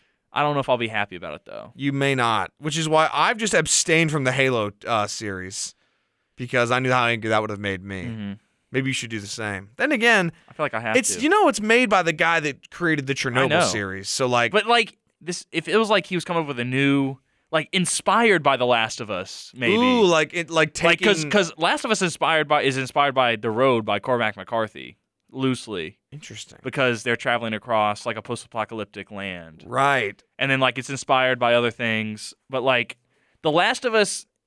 The Last of Us's appeal is the story. That's all Naughty Dog games are. Like you, you're playing for the story. Right. m- for for me at least, like the game is about the relationship between Joel and Ellie, not the zombies. So then you're not, then are you why are you concerned you're concerned they're not going to deliver on that story then? I don't think they that the game you're playing with you're with them for 15 hours, right. unless they're doing 15 one hour episodes. Like I I don't know. They have to change. They're gonna have to change so much unless they're doing it like I a shot for shot remake like they did with Psycho back in the day. I'm very curious to see what exactly they will do. With There it. was that shot where Ellie had the chain on, and that's not in the game. All right, there, well there you go. There's some variety. I don't remember that at all. for what there's some variety unless it's for in the what DLC, worth. which I've only played like once. Sorry, you just said uh, the DLC reminded me of a thing we used to say where it's like EA Sports. It's in the DLC, but no, that's not. I don't get that. Really? I don't think I used to say that with you. No, Like it it's was it not. wasn't me and you. It was just it was just me and Sutton actually. Oh, okay. You know, roommate Sutton. Um, Yeah, yeah, yeah, yeah. I know. Okay, well that's interesting. So we'll see how it goes. We'll prob maybe we'll do an episode on it. Maybe Maybe. when Davis Alex can just- plays the game, Davis he can realizes how ramble good the about game is. Uncharted and The Last of Us Oh. for hours. The Uncharted games also have those if you want to play them. I, Davis, I I am so you're you're saying it like it's like breaking news. Like, oh, by the way, Alex, I don't know if you Would you you've like to offered play like them? five. I honestly don't have time, but you have time to play NCAA 14, but you can't play The Last of Us. how'd you not play Nintendo 14? I don't know, Alex. play- I play Maybe I was last- talking to you about it last night. But- oh, wait, we were. That's right. We were on the phone. Look, man, I was freaking out because Justin Lee and Justin Ferguson want to come on Weagle. I know you see. Bring, you bring don't- him on the podcast. honestly, I don't know if they know we have a movie podcast. We should bring them on. I know. You, I, I mean, look, We'll figure it out. right, right when Britt says at the meeting that Weagle's Twitter had no impressions, we got two thousand impressions thanks to that. So Pretty you know, cool. hey, man. I'm just, I just think it's an exciting, exciting opportunity to get some other people on the show. But anyway, that's other news to be broken down in compact discourse. 49 minutes into the show, Davis, I think it's time to get on to our almost like our sickos and psychos in cinema episode from a while back. This is about movies where the villain won, where the villain was victorious. A rare sight nowadays, especially in most films. Do you remember the first time you ever watched a movie where they won? Do you remember what your reaction? I remember mine. I'm trying to remember what movie would be the first one. What was your first one? The one I remember watching, I was with my cousins. We saw The Deathly Hallows Part One in theaters, and like they, like the villains win. yeah, at they the end. win. Dobby gets and like, got. we were like, my cousin and I were like reeling. We are like, what? I, I remember vividly. We were like, the villains aren't supposed to win. The only time the villain No. wins is in the Lucky Charms commercials because he gets the Lucky Charms or whatever. Like we were like talking about cereal commercials. Predating that one, the Half Blood Prince ending. I don't. I didn't see that one. In Well, they, theaters, I they don't think. they knocked Dumbledore off the building, and I was like, I I was in awe yeah. because I mean I might have Snape seen that one Snape in just theaters. got I had to gets have him. seen that. Yeah, you you had to. have. It was 2009. I might not have. I don't know. I mean, I don't know. Well, okay, actually, honestly, the fir- my first memory, I just remember like Beatrix was like, psh, psh, and she was like killing people or whatever. indeed, and then she threw the knife and it killed Dobby, and it's Yeah. like what? Um, I saw Revenge of the Sith in theaters, which I guess they did win in that one. That- that- No, that's I don't- technical. I don't know I mean, because you know I've already, I already saw the other ones. yeah, that's a good I, point. I don't really count that. Okay. Um, man, now I want to think about this, Davis. Like, I'll look up some others. Man, I'm just trying to. Honestly, probably Half Blood Prince, or even the Goblet of Fire when Voldemort uh, kills Robert Pattinson. Oh, I remember another one. Was, Most of the Harry um, Potter movies ended with the with the villain killing everybody. was The Great Escape. Never saw it actually, Davis. That's a great movie. I really like The Great Escape. Steve McQueen. They're Yeah. escaping the uh the internment camp. I guess. Right. It's, yeah, I guess it's an internment camp technically. Yeah. It from the Nazis, and at the end, the Nazis catch them and they kill them. Like spoiler alert. I'm sorry, but like it's based on a true story. Wow. At the end, they get caught and they die. Holy cow! Yeah. Wild. Yeah. And for the longest time, for some reason, I thought they all in Chicken Run. I thought the chickens died because of because it's like the Great Escape. So I was like, oh yeah, the chickens died at the end of Chicken Run. I, it's not true. though. Chicken Run's a great movie. I watched Walson Gromit Were Rabbit the other day. Great, great movie. Great movie. Anyway, Uh, I have some other notable movies where the villain won that we're not going to talk about, but we can just mention. we can touch on if you do. Yeah, go ahead. Obviously, Silence of the Lambs. Uh, he Which- gets away at the end. He walks away with the wig on. What a wa- that movie's Mm. I'm wild. having an old friend for dinner. one of the few movies to ever win the Big Five. Great movie. Great Phenomenal movie. Maybe it should have won the Big Five, but still a great movie. I don't know, Davis. Some could. I feel like you could make the argument. Oh, I mean, Depends on what else was nominated. director, actor, actress. Those are actor and actor already locked what, in. what was the? What, there's something else up for Best Picture that I feel like so let me let me see looking what at that. I'll tell. Uh, One flew over the cuckoo's nest. we're talking. We're talking about that one, Davis. We're no, we were just talking about Silence of the Lambs. No, but I mean, you, I, we're doing. Oh, so- we're talking about One Flew in the. yeah. Oh, I thought 'cause you we were said doing. it, a- you said it today. I thought we were doing a its own movie episode. Is that what you said?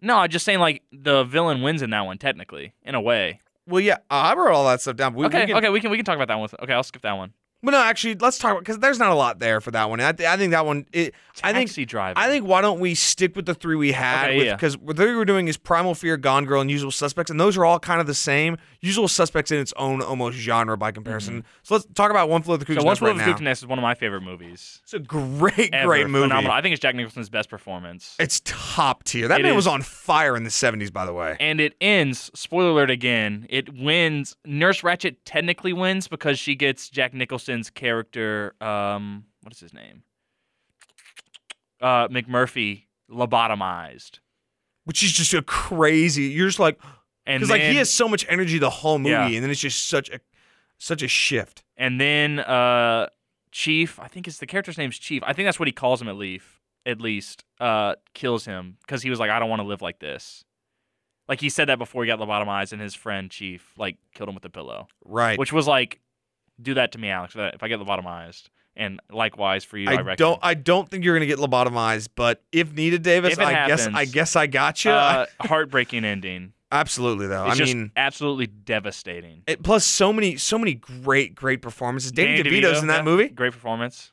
I Uh, the- mean, the, lady that plays Nurse Ratchet's pretty good. Louise Louise Fletcher she is. That movie also won the Big Five. Davis, did you know that? did one flew over that one deserves it. I think. So here's let, us get into Wasan's limbs right now. So I'm just gonna read through because it's so the big five is best picture, best director, best actor, best actress, and best screenplay. Mhm. I think Sansa Limbs locks up those last three already. I think screen yeah screenplay. an actor and actress. I mean, come on now. Yeah. So d- best picture, its competition was Beauty and the Beast, Boo. Bugsy, Uh, The Prince of Tides, and JFK. okay, no, yeah, it needed that. I thought I thought I had like stiffer competition. Best director, it's Sansa Lamb's uh, John Singleton for Boys in the Hood. That's a good movie. Barry Levinson for Bugsy, Ridley Scott for Thumb and Louise, great movie by the way, and Oliver Stone for Jay. No, yeah, it deserved the it deserved the Okay. it deserved, it deserved the five. So then actor, I mean Hopkins, I think that's a shoe in, and then Yeah. Jodie Foster, it's Gina Davis, Thumb and Louise, Susan Sarandon, Thumb and Louise, Bette Midler for The Boys, and Laura Dern for Rambling Rose.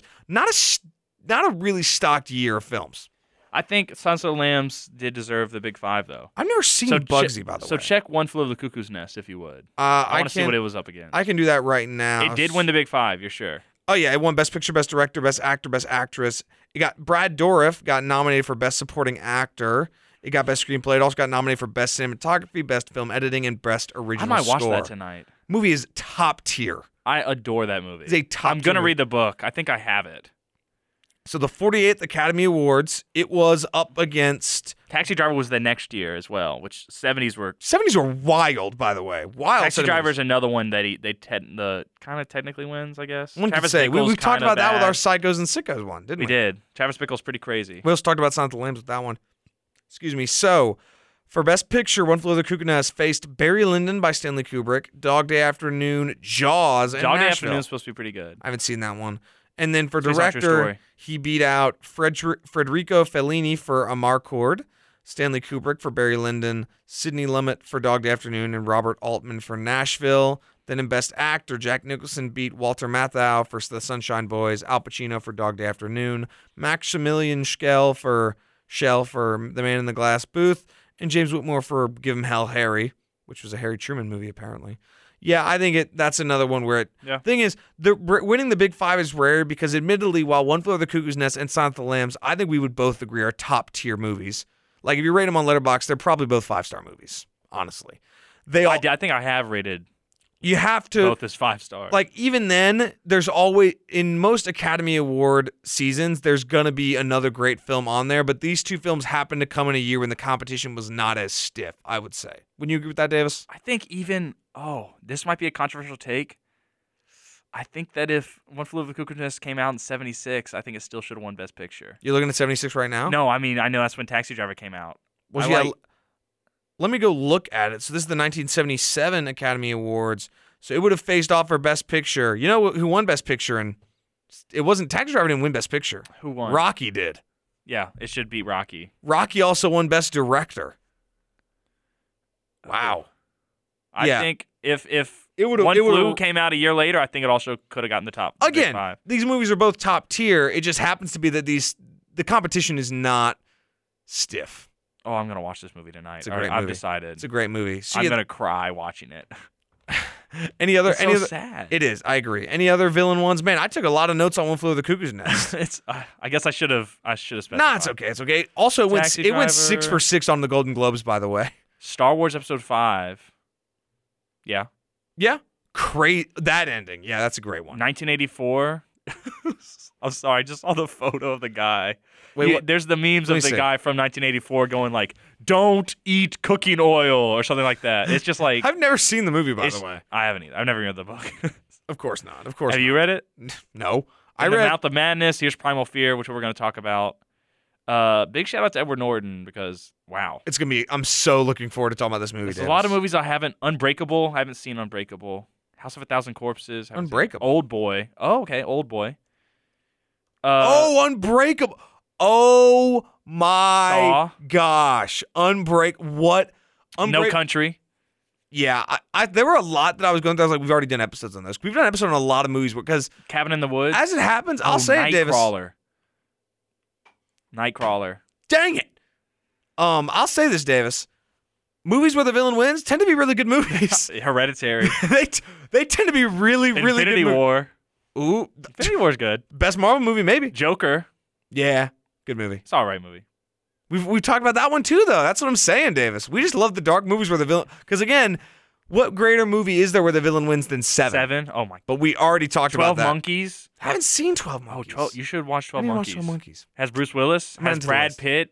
Brad. I've This is heard. probably Brad Pitt's most fun performance ever. I've heard. Like he's going crazy. I've heard about that. I've seen It's some time clips. travel. It's actually pretty fun time travel too. Interesting. We we like that because our time travel. It's not as fun as Bill and Ted time travel, which I think is the most fun time travel. fair. Just the way, just from the people that are experiencing the time travel. that's a very fair point. If y'all didn't know, I love Bill and Ted. Davis is a big Bill and Ted I fan. adore Bill and Ted. It is so funny to me. Dark Knight, in a way, I guess the Joker technically wins. True. That is that is kind of the point. Watchmen, uh, Gone Girl, yeah. Whiplash. Oh, Whiplash. Ooh. We're gonna do an episode of We are doing Whiplash. a Whiplash episode though, so it's fine. Well, do you want Um, do you want to get into Primal Fear, Davis? Because I'd hate to keep the audience Or should, I waiting. kind of want Primal Fear to be last one. I was gonna do it in order of um Release when they date? released, Okay, we but can do that. I feel like Primal Fear is the best one of the three. Depend. I'll leave it up to you right We'll now. leave it- You can you can do whatever you want right now. I'm not gonna I'm not gonna protest. I Because actually usual, I u- probably usual- have the least to say about Usual Suspects. Let's do that one 'cause first. I 'cause have it's not seen that one since 1995 high actually. school. So let's do Usual Suspects. Really? You, you haven't- so we watched it last year for the first time. So, I wa- so I actually wrote a paper about Usual Suspects in high school Really? for Miss Pritchett. brilliant. Um, She probably gave you a bad score though. it was, I think it was a good paper. She probably did. I, I felt at the time I felt it was a good paper. If I read it back, it'd probably be bad. I was comparing Kaiser Sose from Usual Suspects to Dr. Jekyll and Mr. Hyde, Oh, which I thought was pretty pretty smart. That's good. Yeah, I think it was a good paper Oh. That's a good comparison. because we were reading Dr. Jekyll and Mr. Hyde. That might have been it. Might not have been for Miss Pritchett, but It I- wasn't Miss Pritchett because we were in the same class, Miss Pritchett. It might have been. It might have been for like Miss Johnson or something. I don't know. Yeah, But probably I, I was. felt like it was a good paper. I think I ended up getting a decent grade on it. Um, it was sophomore year when you did Jekyll and Mr. Hyde. you think? I think so. I wasn't in honors anymore. Why not? Because I didn't read it. I'm trying to remember when Jackson read it. Because uh, you know, I, I try. And, Junior year. So it wasn't Miss Johnson. so it would have been junior year. No, it had to be sophomore year because I who had- who did I have junior year? Miss Fano. No.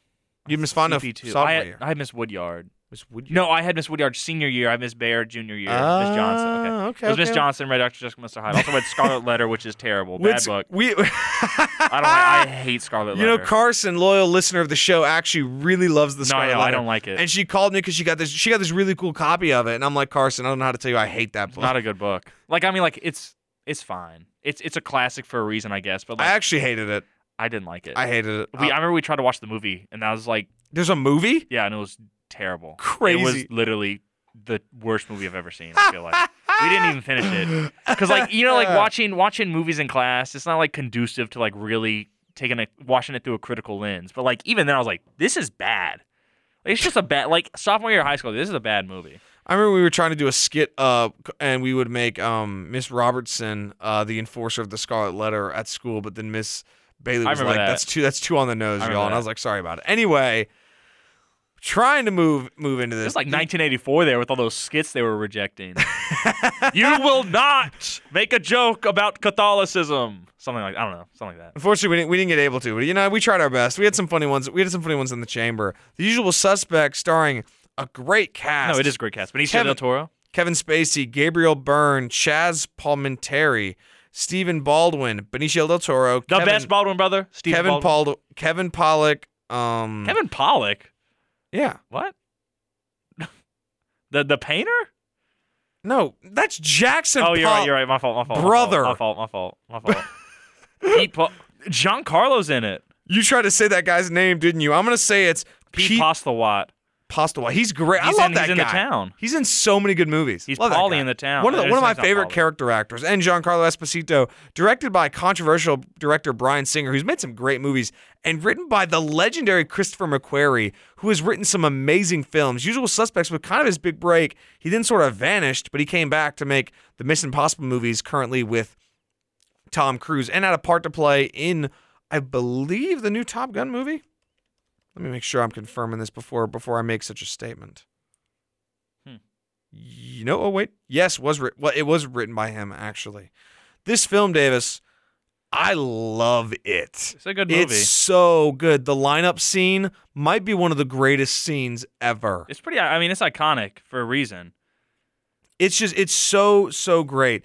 And also, um, here's a fun fact for the guy who got a lot of the praise for the film. Singer and McQuarrie sent the screenplay for the film to Kevin Spacey without telling him which role was written for him. Spacey called Singer and told them that he was interested in the roles of Keaton and Kujan, but also intrigued by Kent, who, as it turned out, was the role McQuarrie wrote with Spacey in mind. So you, you can see that every every actor is perfect for the role they play. Benicio del Toro is hilarious. Uh, Benicio del Toro is always awesome. He's so so I think he's. so I feel like he's good. pretty underrated, just in general. Benicio del Toro. Is. I would agree. but like, even then, like, how many movies do you really see him in? That's true. It's like Sicario was kind of his big. Not like he's he's he's in Fear and Loathing. Uh, he was in the the the Motorcycle Diaries. He played Che Guevara in like a like a movie that's apparently not amazing. Che Part One and Part Two 'cause it's really long. I might watch it. he was really eventually. big in Snatch. That was He's one in of his French bigger Dispatch. movies. He's really good in that. But this movie was on not his big break necessarily, but he was so so so good. He's awesome. It's a good movie. I love this. I just movie. haven't seen it since probably freshman year of high school. One of the things we talked about at Davis, we talked about shorter versus longer movies. It's an it's an hour and forty six minutes or Yeah. thirty six minutes, act no forty six minutes, excuse me.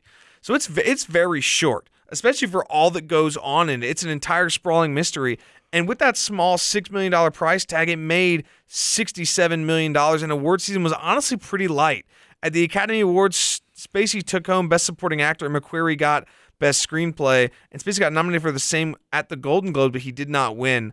I think he might deserve that because he was so great in this film. And what a, Davis, I was rewatching the twist earlier at the end when the he fin- stops limping. the final five minutes where the detective just realized that that um so essentially here's let, let's set this set the stage for those who have not seen this movie i watched for the first time just last year so it essentially follows this group who are all linked together because they're all put in jail under the su- under suspicion for committing a crime and then they're reached out to by this guy named kaiser soze and his lawyer kobayashi to do this job or they'll be killed isn't that the idea I don't remember. I'm sorry.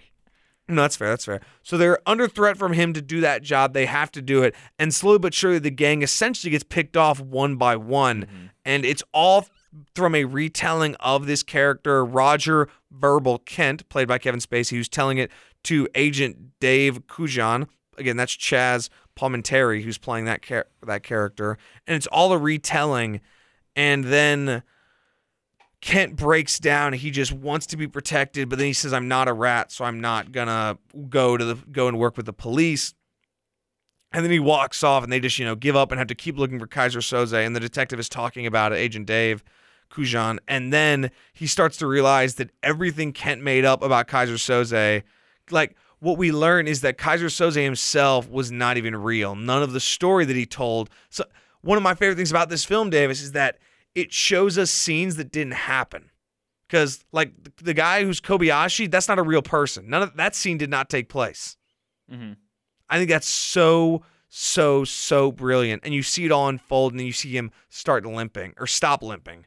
And he flexes his hand that's disabled or whatever. Exactly. I mean, Davis, what what what do you got to say on this? You wrote a paper on it yourself. I mean, yeah, it's obviously a great movie. I think uh, the only things I really remember are the lineup and then the twist at the end, which are like I'd say the best parts of the movie.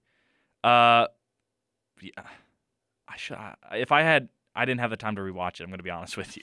That's fair. That's fair. I also did not. I, I had a midterm yesterday morning, so I We- got 97 on. Hey, believe there we that. go, Davis. Yeah. Very nice, very nice. That's fair. I also did not either. I just think it's one of those one of those best twist endings that I mean, everybody just got got Yeah, essentially. it was great. It was such such a good movie. Kevin Spacey I think deserved the awards. Now we have our again Kevin Spacey is that If he separate wasn't such a bad guy. if he wasn't such an awful, awful, awful person, then maybe, maybe I wouldn't feel icky every time I think about a performance in He's a one of good. the. He's a good actor. He plays. He plays great villains, doesn't he, Davis? Yeah, I wonder why. This man did seven unusual. Detective! '90s Kevin Spacey was on one though. He did seven and The Usual Suspects, like basically back to back. He also then did um, American Beauty. Yeah, he did Right. American Beauty. That's the big one, um, L.A. Confidential. right? Uh, Bugs Life.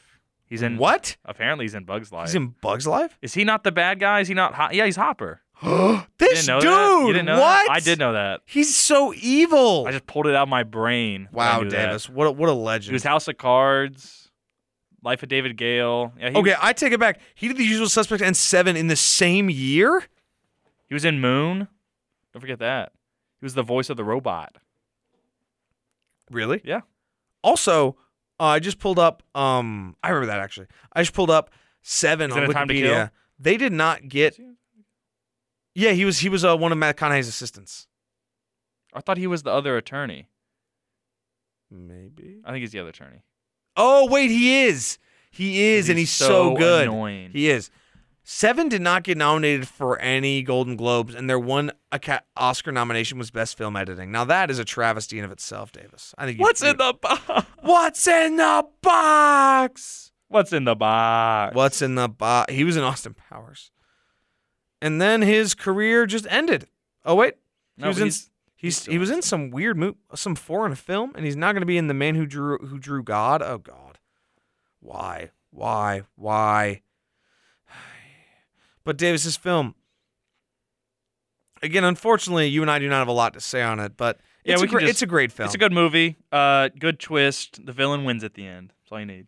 It does, and it's a really, really incredible twist. And again, even though we've given you the twist, if you haven't seen it yet. I say go watch it either way because it's a good movie r- without the twist. There's We- some great scenes. It's a great We setup. should have we should have put a big old spoiler warning at the beginning of this. I it's implied. Davis, it's implied every time we do an episode, isn't it? Yeah, yeah, it is. You would you would say it is. Yes. I just discovered that's a cough button actually. You didn't know that? No, I didn't. Did you know that? Yeah, I did. Oh, really? Yes. When you push it, it mutes you. Really? So every time you push that, your your the channel of the audio is not happening. I know. I learned that now actually. Yeah, yeah. Well, anyway. You know, Davis, since you got a 97 on your midterm and did such a good job on that exam, you get the pick then. Where are we going next? Uh, Gone Oh, Girl. I want to end on Primal Fear because I actually watched it. I've You seen didn't Gone watch- Girl. I've seen Gone Girl so many I times. saw I'll be Gone Girl. okay. I saw Gone Girl in your apartment. when I wasn't there. Yeah, when I when I stayed there over the summer. Okay, I thought you were saying like I was there. I, but I, I was don't remember in, that. I was in your apartment. You did not Oh know my I God. was there. You were asleep and I watched it on your couch. Uh, g- I've seen Gone Girl quite a few times because it is a great movie. That we happen to agree Uh, David with. Fincher movie, of the, course. the master of the creepy movies. uh, David Matt, uh, arguably best director. Some he, could he- say. he might he might be Gone Girl 2014 film starring Ben Affleck, Rosamund Pike, Neil Patrick Harris, Tyler Perry, Carrie Coon, Kim Dickens, Patrick Fugit, Missy Pyle, Emily Radikow- Rad- Radishkowski, Casey Wilson, Lisa Baines, Scylla Ward, and Scoot McNairy. Directed by the king of the psychological thriller and one of the best directors we know, one of our favorites, David, David Fincher. written by Gillian Flynn, the author of the book that the film is actually based on. Gillian Flynn was like making banger after banger books. So Girl what, with the what are her Dragon other ones? Tattoo. Right. Uh, she has another one that's really good. Apparently, I think she has. does She has the one where about the girl in the window, maybe. the girl in the window. Um. Yeah, yeah. yeah. Sharp objects. That's a different one. Dark place. Yeah. Sh- uh, sharp And he- objects is supposed to be really good. he and David My Fin- aunt really likes. Or Gillian- she Gillian and David Flynn. Fincher are pretty good friends because he also directed Girl with the Dragon Tattoo. And Sharp Objects. My parents watched. Oh that wait, show. no, I They don't said it think was she pretty made that. I'm sorry. good. She didn't make Girl with I the don't Dragon think Tattoo. she wrote Dragon Girl with Dragon Tattoo. Did she not? No, it's Stieg Larsson. I don't know why I thought she wrote that. My fault, my Wow. fault. I have no idea why I thought she wrote that. She made Sharp Wow. Objects though, which is supposed to be really good. Wow, David. She and was they on- made a movie of, with that. they they made a show Or actually whatever. with Amy Adams. It's pretty good from what little I did see. And again, you got Jeff Cronin with with brilliant cinematography. Kirk Baxter edited the film, and Trent Reznor and Atticus Ross, collaborators with Fincher for The Social Network, scored this film as well. And it's a pretty, pretty good score. The film premiering at the New York Film Festival and later in the U.S. on October 3rd grossed over 369 million dollars at the worldwide box office on a decent budget of 61 million. And unlike most of the films we've talked about today, Davis, it's pretty long. Yeah. It's uh, two hours and 29 minutes. I think it I think it It- justifies oh, that, it though. deserves every second of it. Only one Oscar nomination, Rosamund Pike for Best Actress. She was beat out by Julianne Moore for Still Alice. I don't know that one. It's it's an Alzheimer's movie. Like that sounds terrible. It's Oh, it's one of those no Alzheimer's. no. You know what I movies. mean though. Those mov What what movies those are made about involving a character with dementia do tend to be Oscar bait. Yeah, it's fair. The father Yeah, but that's the best That was- movie yeah, ever, it is. so it's fine. As for the Golden Globes, it was cried like nominated- a baby I- watching I that. also cry, and I don't cry at movies, as as you well know. Uh, I, as for- do, but that one really made me cry. That- She was that- just like some tears well up. Maybe maybe the Davis maybe was the fall. sobbing, Like I I genuinely like like I cried. but I mean, it's it's it's that movie though, so it's it's it's so good. Anyway, Oh man, I want to. What movie I'm gonna watch tonight? Now watch them both. for some reason They're now both I want short, to watch Davis. Pain and Glory now. Dolor y Gloria. I The- might. I think that I might, movie. I might watch Pain and woo, Glory. That that's a good movie. that's a great. That movie. might, if I really like, if you ask me right now what's your top 10 favorite movie, that might make it. Top 15, top 20, I think it could. Oh, top twenty, Davis. If it's top twenty of you, it's in there. It might be top twenty of mine. Ooh, it was awesome. I have a lot. It's so good. It was so so good. Oh man, I want to watch it now. As for the Golden Globes, uh, Gone Girl was nominated for Best Director, Best Actress, and Best Screenplay, and Best Score, but the film did not win any. However, Davis, this movie though, uh, I can't even be. I didn't know. So I'd heard all the stories, yada yada, about how she was so evil. Excuse me, but I'd never like seen or read into any of the concrete stuff that went on. I watched the movie, Davis. My jaw was on the floor. I would. This movie is crazy. Davis, I'm, I'm gonna need you to say something. I don't know what you're doing over there. Sorry. Did Jack text you? He wants to meet up tonight. Is that? no, Alex, calm down. Well, what what happened? Then? Uh, I was reading. I was on Letterbox. I was about to. I was about to mis- make sure I had rated um, Pain and Glory. Davis, I'll, I'll have to turn, close your computer. You're gonna keep thinking. Come on, we're on Gone Girl right now, Davis. Do I have to share the doc with you so you can read it? Uh, uh, what'd you just say about Gone Girl? Just, I mean, my jaw was on the floor by the end of this movie. It's madness. like the first half you're like like it's good the first half because you're like man what happened because you you're with ben affleck's character and then it just goes into following her. and it's then it changes to her and you're like what uh, don't know. madness. no way She hit herself with a champagne bottle, Davis. she did That was that was crazy movie the craziness. villain wins at the end So and i think she i think she does some people yeah she does Yeah, of course she does because I was she's gonna like, say I'm maybe- pregnant. You and like she uses the media swarm to basically force Ben Affleck to be the husband she Crazy. wants. It's she's crazy. she's crazy I think I think it's great that they're also both terrible. Yeah. like she's of. co- It's funny because he's like traditional bad, like oh he cheats on his wife bad, like you- not traditional bad, but you know what I mean. Like he's just a bad guy, Mm-hmm. but she's like a psychopath. no yeah she's Because like for the first half of the movie, you're like, wow, I can't believe he's hooking up with his with his um, mistress while his wife is missing or whatever. And then he keeps talking about how much he hated her and whatnot. And then you get to her perspective, and you're like, oh, uh, oh, oh, she's unhinged. no, Okay, she's insane she is like well it's like he didn't really know that though that's true. No, yes, that's true. She, j- yeah, again, she is one of the craziest characters in any movie ever. I feel like, like she is a sociopath. is- just I the believe whole the, correct the, term. whole ending is so good. Where like she just looks up and she like she's like I won. Ugh, goodness. and they're on the news, and that man looks It's like, like- a, looks it's like, like- a captive prisoner. Like it's just like you get sick to your stomach watching it. Like you just get nauseous. Like your heart just like drops. What a cast, though. Tyler Perry is pretty good. yeah, I'll say I mean, that. Ty- Tyler Perry can be pretty good. Rosamund Pike. Uh, Top tier. How did she not win? uh, this is like I feel like this was one of her first big ones. Let me let me go look at her career path. Like while she we're kind at of it. came out of nowhere with this one. Which, eh I feel like. hey, if you wanna if you wanna you know get to the Oscars and get a big stage, just play a villain that's crazy. That's true. It works for everybody. So, oh my gosh, her film, her film. Uh, so her first film was Die Another Day, a James Bond movie. I remember her debut in that. She actually got nominated for um Empire Award for Best Newcomer, and then you've got she was in The Rock's Doom Oh yeah, she was in that. Yeah, yeah. yeah. and Pride and Prejudice. She was in I think yeah. Barney's Vision. I don't even know what that is. The Big Year, which is actually a really good movie by the way. I really Never like seen that it. film. The Wrath, Wrath of the Titans. I haven't Oh lord. Is that Oh, the one with Christian Bale? No, no, no. Or that's which that's one's the one with that? Sam Worthington, but that's the sequel to Clash of the Titans. Which is the one with which is the is Cla- is Clash of the Titans that one with Christian Bale? no Christian Bale is in some like has like Egyptian uh go- Egyptian um, gods of Egypt. go- wait no what is it called? it's like Exodus Gods and Kings. It's uh, when he's Moses. Weird. Yeah. Why? She was in Jack Reacher. She was in The World's End. Then she was in a couple movies, and then Gone Girl. Oh my lord! Look at look. So look look at her, Davis. You're you're gonna see right here. So here here is her filmography. You know, you got her nominations and awards to the to the right. There's all the movies. So it's just you know pretty standard stuff, pretty standard stuff, and then just Gone Girl. Oh my goodness. So by by my count on this one, she was nominated for. Yeah, go ahead and count it up. I will. Go ahead. You and ru- you ruined my it count, Davis. up. uh, El- she won 11 awards and was nominated for what looks like an additional 12.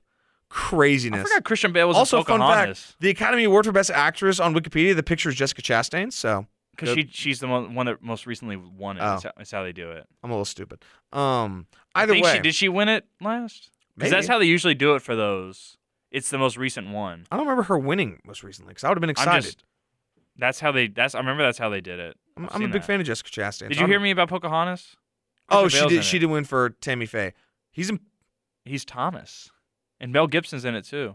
That was oh, crazy. I haven't seen it Wild. in a long time.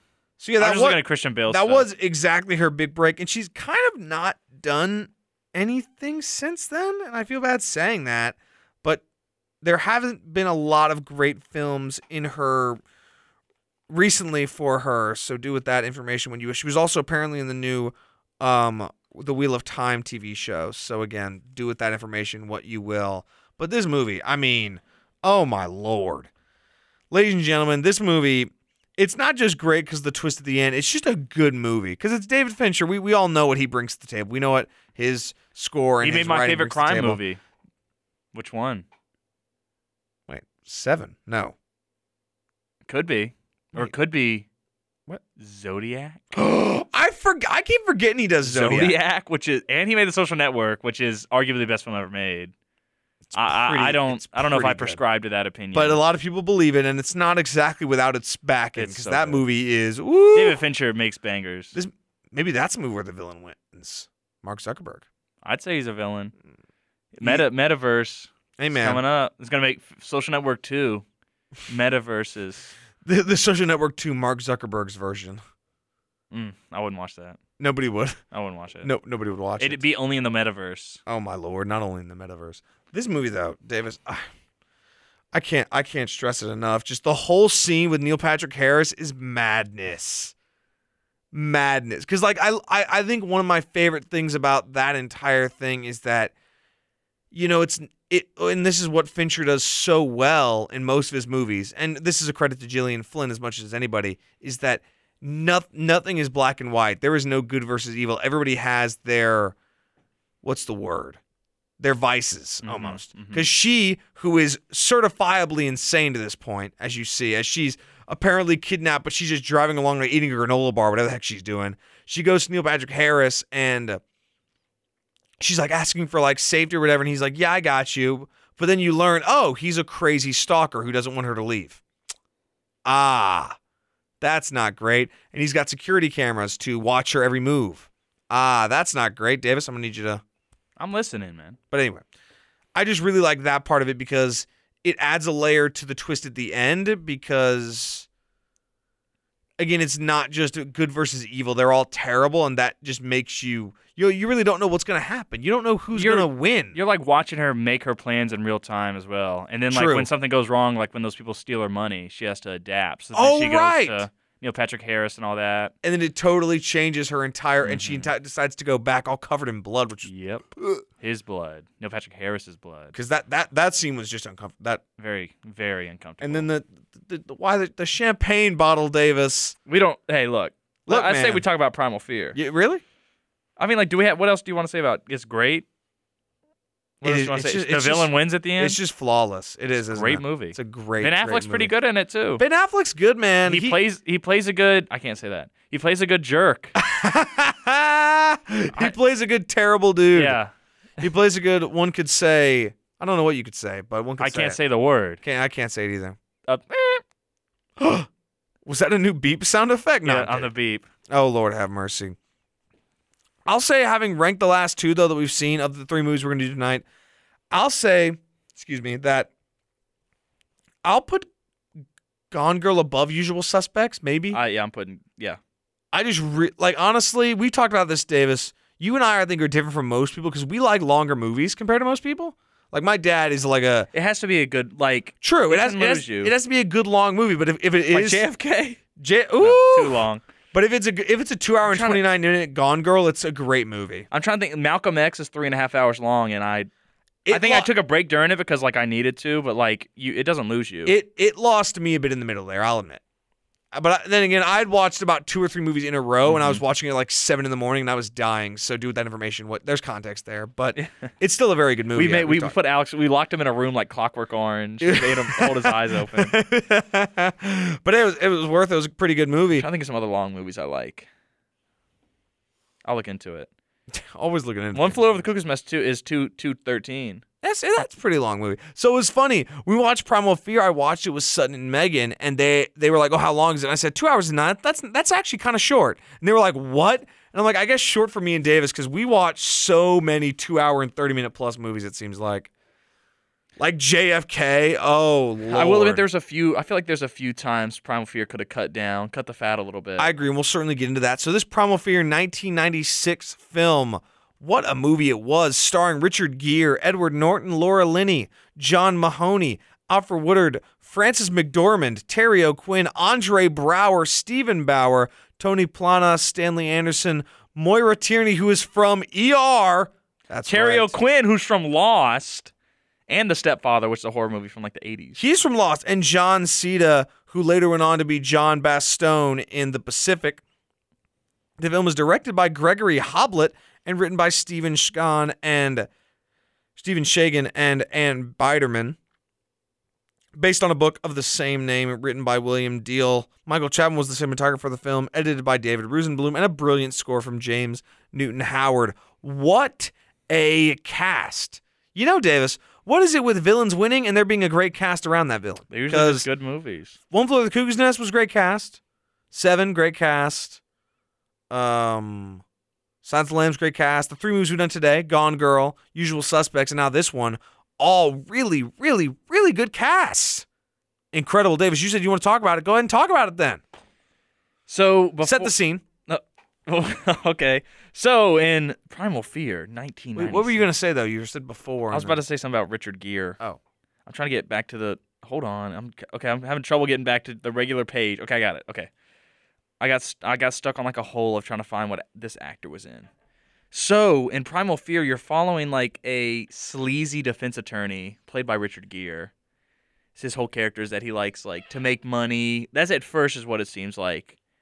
Like he just cares about making money and like he doesn't care if they're guilty or innocent as long as he's making money. He doesn't exactly care. like first of all the opening monologue where he's just like basically saying how uh he doesn't care about the truth he just wants to, he cares about what he believes the jury will believe essentially And then later, that's a great opening I feel like monologue. he kind of contradicts it with how Yeah. he's like, people have rights, and I believe everybody's innocent until proven guilty. yeah it's a little a little thin we'll certainly Like I get to feel like that. maybe he's self-aware. Like he he knows he likes he li- he's kind of a narcissist. He wants the money. He wants the fame. he wants to be on tv He wants to be on the magazine covers. which is why he's, he's doing part of the film is him following with a journalist who's trying to interview him for a story Yeah.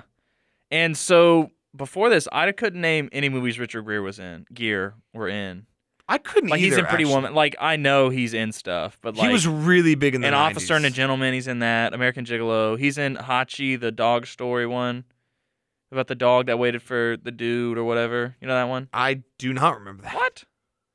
It's based on a Actually. true story. interesting The dog, like the Shiba Inu that waited for his his owner in Japan for like ten years, and like every day at the train station, that he died, and he has like a statue there now. The I've- dog I've never seen the movie is real, so Inter- wow really Um, but yeah, so uh, the Archbishop of where are they at? Boston? Where are they? Chicago. Chicago. They're in Chicago. You're right. You're right. They're in Chicago. He gets brutally, very brutally. His hand, That, Davis. that was a lit like that's very unrealistic. I Oh feel yeah, but like. it doesn't matter. Uh, We were like, what? Like, Oh. so we were watching. We are like, what? Megan was like, what? And we're like, Ugh. man's Uh, hand is brutally gone, murdered brutally. like whacked. And he gets then numbers carved you on him. see uh, Aaron Stampler played by Aaron or Edward Norton like running away covered in blood. You're like, oh, he did it. But then he's like, I, I did. I, I ca- counsel. I, I I didn't. I didn't do it. There was another person in the room. Counselor. We that'd be a crazy movie. But yeah, uh, did Edward Norton do it? Is kind of like the question of the movie. and specifically Richard Gere, the defense attorney, trying to build a case to save him. Which I thought the Wow. courtroom scenes were pretty solid in this. There Pretty were a few interesting points where I stuff. was like, "Whoa, now!" Which they that the does run. decorum that they had in the court would not stand. But like, there's a few things like them bringing up precedents, them like going off to the side to talk to the judge. Like, you don't see that a lot in court movies. Even though he was like leaning against the jury and being like, "Oh, this guy." This guy. So the reason I had beef with that was because he got held in contempt. There was a lot of issues, and then like Laura Linney just goes off the reserve, and the judge does not stop her. Where she's like, "You want to Yeah. kill him? I want to kill you," and we're like, Yeah. "Uh, wait a minute, yeah. pause." But what a movie though, Davis. This movie was crazy. Well, so I, I do want to explain the plot a little bit more. go ahead, go, yeah, go, go ahead, take take your time. So Edward Norton's character's like there was another person in the room, and then you find out there wasn't another person in the room because Aaron Stampler is actually Aaron Stampler and Roy. Uh, di- La- last name unknown. I don't know his last name. No, Dissociative. no, like they, they don't actually okay, ever find so out. it's his last name. Roy and then Aaron, like dissociative identity disorder. However, should I go ahead and Well, so essentially, there's there's a lot of hinting to that. So I wish I when I had seen this movie, I did not know that it was a movie where the villain won because that's how I found out about it was looking it up. had you And- ever seen the ending monologue before? No, actually, I had seen it quite a few times. Oh man, I not. I don't know how. I so I saw the scene in the courtroom when he starts choking out Laura Linney, and I'm like, what? I mean, that scene was crazy. So going in, the moment he says, "I lost time," I'm like, oh, DID, definitely. Good. Which in this film they call it multiple personality disorder. It's lately been changed to dissociative identity disorder to help the connotation because a lot of people when they hear multiple personality they think there's like it's like split when in reality it's not as in movies it is that concrete in reality not so which is why it has the new name we're going to refer to it as did for the the episode like you just did davis and specifically i knew that and i was like oh man i can't wait to see how this happens and then when france mcdormand is messing around which she's so good at this movie Yeah. love france mcdormand by the way nomadland Great actor. great great great movie by the way love nomadland um and just seeing that I was waiting for it to happen, but even then I was still shocked by how it all unfolded. So go ahead with the twist, David Davis. My fault. Give it to me. Um, yeah, so it turns out at the end, like Rich, like they get him off for insanity because he like flips out in the courtroom. Roy comes out. Laura Linney provokes, or like Richard Gere provokes Roy to come out, and then he kind of like sicks him on Laura Linney in a way. Like Laura Exactly. Linney like kind of does her. She's like, "Hell, I'd kill him" or whatever. And then Roy like, "Where you think you're going?" And he jumps over and he like chokes her out. Because it's a great play by Richard Gere's crazy. character because he knows that Laura Linney's character will go after Yeah. um, Aaron and provoke Roy, as it were. Because there, this, I love how the whole case unfolds, especially with the tape, which ugh, uncomfortable. hmm uncomfortable. So, for those who are thinking about watching it, it is a very uncomfortable film, and there is a subplot with the Archbishop who was murdered. Who the reason we learned that Aaron slash Roy killed the Archbishop is because the Archbishop was using some of his altar boys and a girl to direct certain disgusting videos to quote get rid of his demons or get rid of the devil from him, whatever. Lies essentially. It was because he was a creep. Mhm. And ugh, ugh. anyway, so Richard Gere is going to talk to him. He's like, "Well, we got you off. They'll probably let you go soon because you're for you go to the hospital and they'll, they'll treat you." And and then you find out there is no Roy. Edward Norton's character, Aaron Stampler, is just crazy, and he was manipulating everyone the so, whole time. But it's so perfect because he he goes with it, he goes along with it. He's like, I lost time, I don't remember what happened in the courtroom, whatever. He goes along with it, he goes along with it. Gear walks away and then he says, Tell Miss Venable I'm sorry about her neck. mm-hmm. and And we're all like, then like- Richard Gere stopped dead in his tracks. he's like, What did you say? And he's like, oh, Geely, I was I was glad you know, I'm, I'm glad you figured it Well, out. good for you, Marty. I was going, I was going to let it go at that. You was looking so happy just now. I'm not gonna do the whole thing. But then he basically says he wanted to tell him so he could prove that there was no error and there's just Roy. Yes. Wow.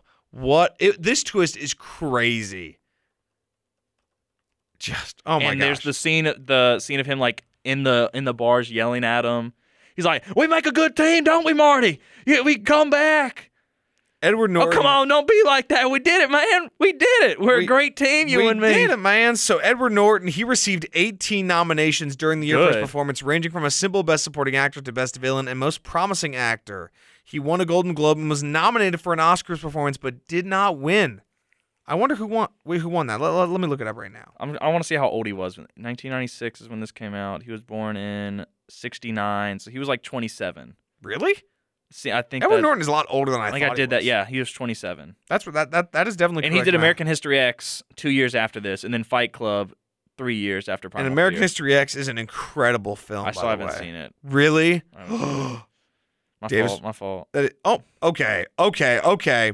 He lost to Cuba Gooding Jr. for Jerry Maguire. Huh? What do you mean, huh? Is is what, should Cuba Gooding Jr. have won that? Not over this dude. Did you Yeah, watch I Edward haven't- Norton? Yeah, I haven't seen uh what you call it though. Jerry Um, Maguire. If you Show me the money. show me the money, I feel like uh that movie wouldn't hold up. probably not, Davis. Would not probably hold not. up.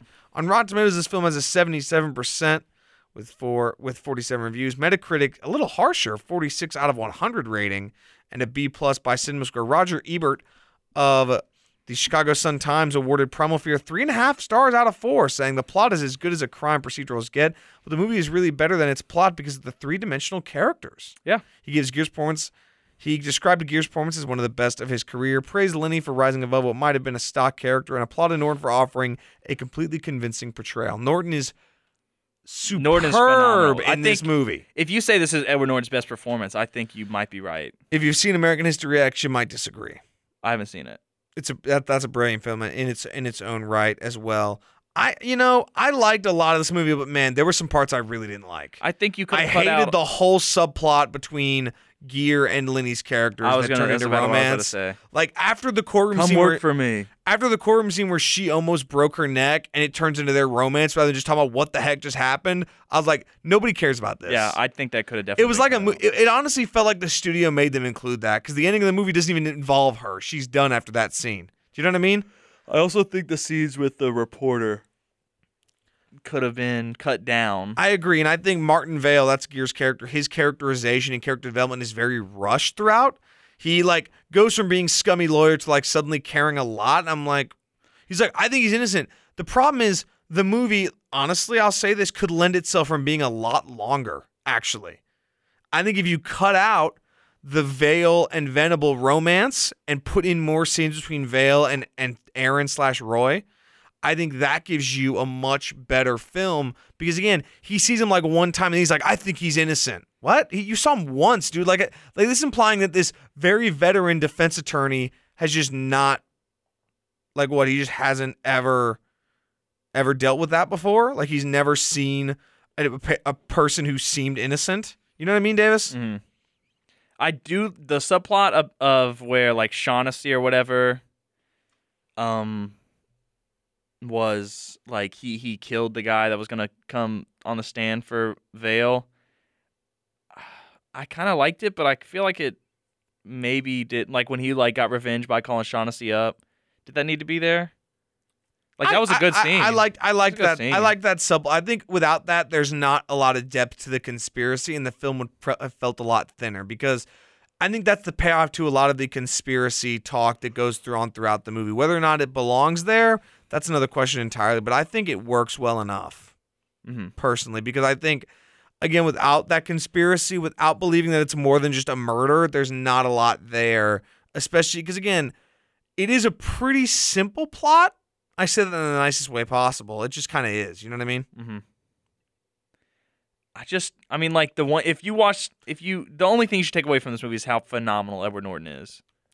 I would agree with that 100%. It's just masterclass performance from Edward Norton here. His accent, I think his accent's actually pretty good. I agree. I agree. I mean, it's it's it's very on the campy side, but he's playing a cartoony villain in From, its Car- own right from Kentucky. from, Kentucky, all the way up in Chicago. I didn't know why he came all the way up to Chicago. Maybe maybe don't don't do that. Maybe he's but crazy. that's true. He is crazy. I just I really really really enjoyed it. Yeah, I thought it was Big fun. thumbs up for me. Uh, yeah, it was I think enjoyable. I gave Again, it four it- stars. mm, did I give it four stars? I think you did. No, I Yeah. think you gave it five. No, no, no, no, no. My five stars is reserved for only 15 movies. Uh, you gave it four stars. I gave it four stars. I, if honestly, And I say, do you want to hear what? Do you want to hear my review? go ahead, Davis. Germa could have been Edward Norton's character, is what I said. Germa. If you don't know Germa, you don't know him, but uh, it's true. Okay, fair enough. Fair, fair enough, Davis. Honestly, that's why I don't like the letterbox system because if I could give it a, I would give it like a three point eight Mhm. out of five kind of thing, because like it's good. Appropriately on IMDb, it gets about a seven point two, I think. Wait, actually, I think it's got a seven point six, which is a three point eight. So look Okay. at that. We're, we were right on it. because I I just think that it's it has a lot of great elements, Edward Norton among them. But again, the romance subplot is lacking, and I think the courtroom rules just totally flipping. Because again, like there's a lot of hey, you have to follow the rules, sir. But then it's also like Alfred Alfred Woodard's like drinking on the job, and I'm like, well, uh, what's going on there? Don't really know about that one, but it has a lot of great great moments. And again, the cast is top tier, Davis. Now, on to any final. Well, why don't we rank these three movies where the villain won? I'm gonna, gonna go Primal Fear, Gone Girl, Usual Suspects. Mm. And which one had the best twist at the end of those three, Davis? I think Gone Girl. I don't know. Primal Fears is pretty good, but Gone Girl, I don't know. I didn't know going into Gone Girls. I'm gonna say Gone Girl. If I didn't know going into Primal Fear, I think I'd be able to accurately rate it. But once I knew that he won somehow, I was like, okay. I thought the DID was pretty, pretty on. I I expected that. I didn't expect that twist though. But I think Gone Girl just madness. I'm gonna give it Gun- Gone Girl. Excellent, excellent, Davis. Now, what have you been watching or reading lately outside of outside of uh, the podcast I've stuff? been watching or reading. Um, I was I was reading this book on it was called The Origins of Political Order. Ooh, I haven't gotten very far in it. It was interesting, and I've still been kind of stuck on that Camus book that I was reading. But other than that, I don't think I've been doing reading much. no watching either. Have I watched anything? Probably Seinfeld. Um, Some Some Impractical Jokers. That's so good. loving Practical They're Jokers. so. It's, I. I it's can't- like you, you watch one and then you just they just the the problem you is can't I stop get s- watching I have them. such bad secondhand embarrassment sometimes I can't like they- yeah I do too. I like but agree. like the Murr one where he had to do the interview with Danica McKellar his celebrity crush all oiled up that was one of the funniest things The- I think I've ever seen the one one of the ones that's hard to watch I remember is uh when Sal has to like sit in the book reading and his phone keeps going whose phone is ringing mine mine and he can't turn it off and then he has to go up there and read from a book and everybody's like oh my god that guy that that was a really good one as well I whose phone is ringing mine mine oh classic Brilliant. that's a funny one brilliant I have started watching The Walking Dead again what is wrong with you what is wrong with you well man? okay so the thing is Davis I much Carl Carl Carl Carl But it's what's in the box Carl It's funny because like that, like he rarely says his name like that, but like the first few times he yells out Carl, it sounds exactly like the imperson the impressions. Carl. It's so so good, Davis. But the thing is, first of all, The Walking Dead's a good show, I, I mean, yeah. and secondly, it's like Seinfeld with with school Yeah, and you work win, and you win, stuff. Yeah. You you need a show that you just- can just turn throw on something. while you're eating and doing laundry. You don't have to totally pay Yeah, because I like agree. most of the shows I want to watch, I want to mi- I want to see every detail, and with those, I'm having to look away. But I've seen seasons one through eight of The Walking Dead, so I know what I'm getting into, and I really like it too. Like the first five seasons of that show are really really Second good one, television. I remember not being like when I was when I was a kid. Like I was like, oh, this is good. But then when like looking back on something, like I think you'd like it. Honestly, I think you'd like season two better when you were a adult. the one now. around the barn. yeah. I think it, it. I think That people was like don't when the it. writer's strike was happening or something. That's wasn't true. it? So it kind of it does go a little. Speaking of strikes, I watched an interesting video today. Here's something that I've watched. Oh oh. It was about um, VFX artists in uh, Hollywood and how they've been overworked. We've kind of talked about this before. We have. But the big thing that came from it, and I think the big thing that VFX artists should take away from it, is that they should unionize. Think about that. It's probably a great The idea. writers unionized, the actors unionized, the directors unionized. The, the thing is, it was never a big enough thing to become a union because it was never a big enough industry. But in the last 15 years, it's just exploded. You know what I mean? Yes. Because think about um like Weta, right? Was one of the original like first big special effects corporations. They did a lot of it for everybody. And then you know Stan Stan Winston, the the um, practical effects guy for Terminator, he did so many movies because he was the Mm-hmm. guy. There were so often just a few people that were so good and so reliable there was never there was- such constraint. But nowadays, since you can Well, Marvel uses like 25 studios per movie now. no, I know because again Which is now crazy. nowadays it's it's be, it it's used to be one like four. technology's expanded. You can do it, uh, and it's also not to say it's a lot easier to become a VFX artist, but you don't have to be such an expert like 20 years ago when you were at the forefront of an industry. You know what I mean? Another th- interesting thing from the video was an anecdote about, and this happens more often than you'd think, uh, when Life of Pi was being made by Ang Lee, which I kind of Right. enjoy that movie. I'll admit, I know you don't. I, when I was a kid, I only saw it once when I was like 11, so maybe I need to give it a second shot. I, I think it's all right. Like it's like it's not the best, but like I enjoyed watching it. I watched it with my grandma recently. Oh, that sounds again. fun. Um, but so like during the, some somehow during the movie, Richard Parker, which is the tiger in it, Ang Lee was like, "We got to change the tiger," which is like it's not an easy fix. You have to change so much, Right. If after when you're that far in development, like you have to change so many things, and because of that, uh, the people that like had to pay for that were the VFX group, and they went out of business because of that because they weren't paid. And they after that movie came out and made a ton of movie money, they went out of business. And when when Life of Pi won the Oscar, if you watch the speech, they start to go because there was a there was VFX artists outside the Oscars protesting when that happened. Holy and cow. when when they won, like the people that went up there to accept it that worked on Life of Pi, they tried to be like, hey, this group went out of the business. We should shine a light on this, and they cut off their mic. oh yep, here it is on Wikipedia. I'm gonna have to read this later. Holy cow! It's really interesting. Wow, Davis, that is Yeah. very interesting. From 2013. It's Wow. very interesting. Very Wow. poignant. Indeed, it is. Also, for a few more things that I've been watching, Sutton has started watching uh, Community, which Good movie. that's just Good hilarious. show. And they're making a movie now. They're making a movie, six seasons in a movie. That that show's really really funny. it is. And then one last thing we found last Sunday on Paramount Plus, we were gonna, we were going to watch SpongeBob because Megan has not seen a lot of SpongeBob, Mm-hmm. and Sutton and I we make way too many SpongeBob related jokes. We had to watch them, and we discovered on Paramount Plus a ten episode series called SpongeBob Docupants. oh, I know about that. Yeah. It's a like it's, a, like a mock documentary, documentary, on yeah. the on the careers. It's so so funny. I also saw you were watching Camp Coral. That was not me. Who was who was? How'd you see? I have your Paramount, Davis has all my and accounts. I could Ugh, not get it. I could not log on on my TV. It was annoying. Uh, That's tough. Uh, I have no idea who watched Camp Coral, but I actually threatened to delete the app at the side of that because then when we clicked on to watch SpongeBob, we got an ad for Camp Coral, and we were so upset. Steven Hillenberg's rolling in his grave. Unfortunately, he is because that. He said, "Don't make anything after I die," or something like that, right? Well, he did. He he didn't specifically say that. He did not want the show to continue. Period. But he specifically, I believe, did say he didn't want it to get spin-offs. Because if you watch if you watch the series as it's constructed, the first five seasons, we're gonna get into a SpongeBob lore right now. If you, if you just just so I you wasn't know. allowed to watch SpongeBob as a kid, That's sad. but I've seen a lot of the Great, best episodes. great show. Oh, Like I've, s- si know a lot of the classic episodes because I watched it. They've got some anyway. great ones. The first five seasons of that show might be one of the best cartoons I've ever seen, honestly. It's, It's, it's just so funny. so good. It's so The absurd. way it works, it's honestly five seasons of just Seinfeld-esque episodes where it's not none of it's really connected. It's all just an ep- it's an episode about nothing essentially, over and over and Kid over. again. Seinfeld. you one could say. And then the movie kind of actually moves the plot forward once, and then it ends, and that was kind of supposed to be it for Hillenberg and the gang. And instead, it kept going, and it had some good moments here and there. The Atlantis Square Pantis, um, like movie episode was really fun, but it was never as good as the first five seasons.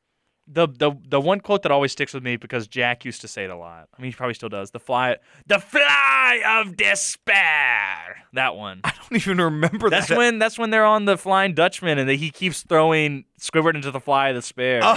And then every time S- SpongeBob and Patrick jump off, he just teleports them back. And Squidward goes like, "How come every time I try to leave, I get the fly of despair, but every time they get or they get like the the welcome wagon or something." Jack could do it if he were here. That's a- that's a Jack's good- gonna that- listen to this and he's gonna get text me That's a very, very funny episode when they do their pirate cries, and he's like, "Ow!" and then SpongeBob says "Love," and then Patrick's like, "Later, later, later, later." classic. It's a great episode. Love SpongeBob, Mm. but you know SpongeBob who voices document- Blind Dutchman?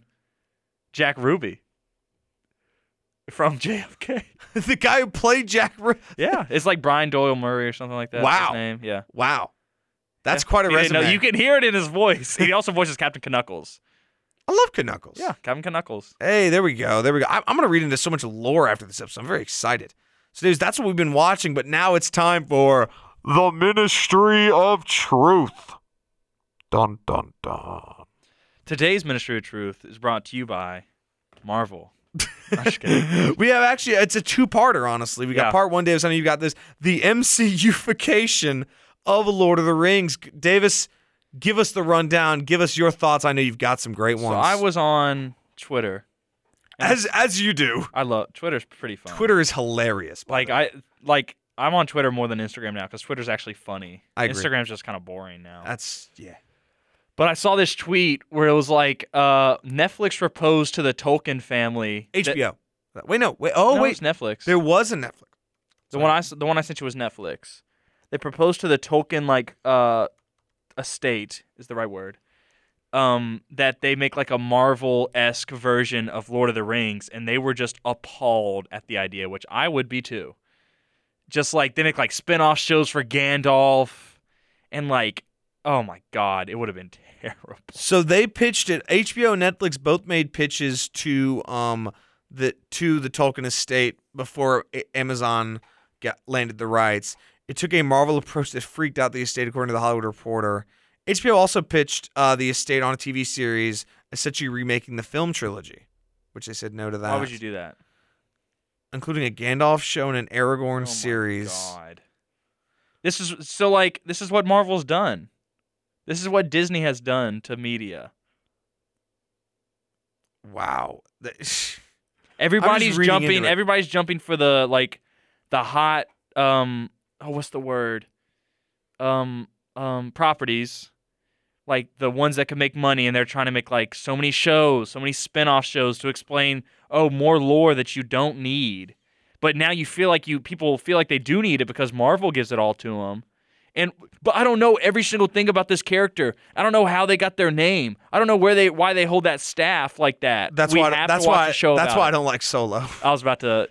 My name's uh, Han I'm by myself. Solo, and here's why I have. Why this? here- This is why I wear this shirt. This is a litmus test for Jack when he texts me, "Hey, I like Solo." Later on, This is why I wear these shoes. Okay. okay. So Netflix. Imagine if they made like. Go ahead, Davis. Let Oh, it out. Imagine if they made an origin story for me where they're like, "Why does Davis wear those glasses? Who cares? like, why do you need to know Ah! that? Oh my gosh. Here's why, does- Davis's hair is curly. Why does Davis wear that shirt? Episode one. Davis walks in thrift store, picks up shirt, walks out. yeah, I like this. Episode one. Yeah. yeah. Why does Davis quote Seinfeld all the time? Episode of you and Jack just sitting on the couch watching an Oh, episode. this is a good episode. That's what I'd like to know about it. Oh, it's a good quote. oh my god. this is a good quote. That's from the Jiffy Park. I no, Davis. I. That's I, what I'd like to know Oh my about goodness. it. So here, That's I- like, no, no, that's actually the, the muffin top one. Top of the as, muffin deal. as the stores goes, Netflix took that approach, and the Tolkien estate was freaked out. HBO Max just wanted to retell, but apparently, according to the Hollywood Reporter, the Tolkien family did not want to rehash Good. the familiar territory. Shout out. Also, for what it's worth, the Tolkien estate have had a rocky relationship with the lore itself. They were very upset with the actual original trilogy, according to one report from, I believe, Tolkien's son. Let me let me look this up if I can. Can you give me a second, Davis? Why you you got any more thoughts on this? Mm, um, I don't like Disney. How about that? So okay, here it is right now. Um, I'm looking at it. Let's see, where is it? you find it? Come on. No. There was apparently an issue with the Tolkien estate because one of Tolkien's children, who I believe was in charge of it, I can't find his name on here.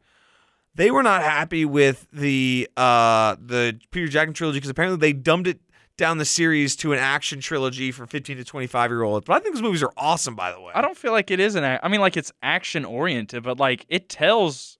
I guess I haven't read the books. It's Christopher Tolkien. That was his name, son of J.R.R. Tolkien.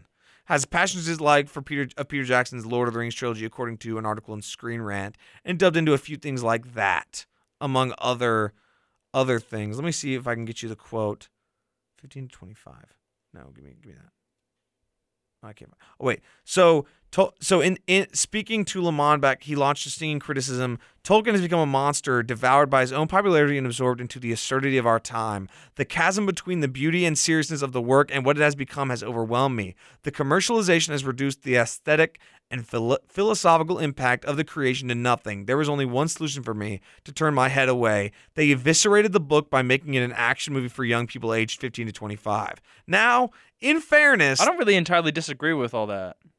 you think the original trilogy is that? No, I mean like just That's his- what he's just talking his talking about. about the commercialization of it. Like I don't disagree with that. I But he don't is think. talking about the original trilogy I specifically. know. though. I know. I, I I love those movies. They're great movies. But like, I think I feel like if you, Again, I've not read the books. I don't know if I myself. really disagree with what he's saying. That's I'm, fair. I don't know if I dis. I don't know if I agree with the action part. But like, I could see how Hollywood would do that. It, it, and it ha- does that now it all ha- the it time. Does, it does that with quite a few of IPs and topics there.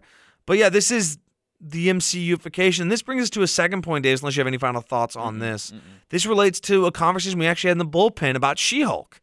So, She Hulk, as you know, out on Disney Plus right now, very controversial for a lot of the wrong reasons because a lot of incels are mad that they're making that the, the show has memes about the incels themselves. But, you know, maybe just don't be an incel.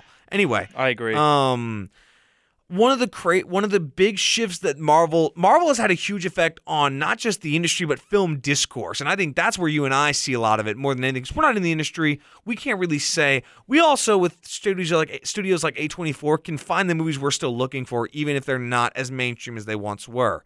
Either way, that that aside, discourse has changed drastically over the last 10 years so far to the point where now the term taking something seriously means something totally different from 10 years ago because now if you say anything negative about She-Hulk or about the the series they'll say oh you're not supposed to be you're taking it seriously it's a comedy Davis when did taking it seriously mean criticism because I'll say this right now Davis you know I love some stupid movies we've talked about this at He length does love some stupid Armageddon, movies. the Sharknado movies. I do love them. They're hilarious. But I also can be critical of the last movie in that series because it's awful, by the way. It is it is actually bad by comparison to the previous installments. And that doesn't mean that, oh, I'm taking it seriously. I'm enjoying it, but you can recognize when there are criticism. Just because something is a comedy does not mean it's immune to flaw. And it, there are bad comedies out there all the time.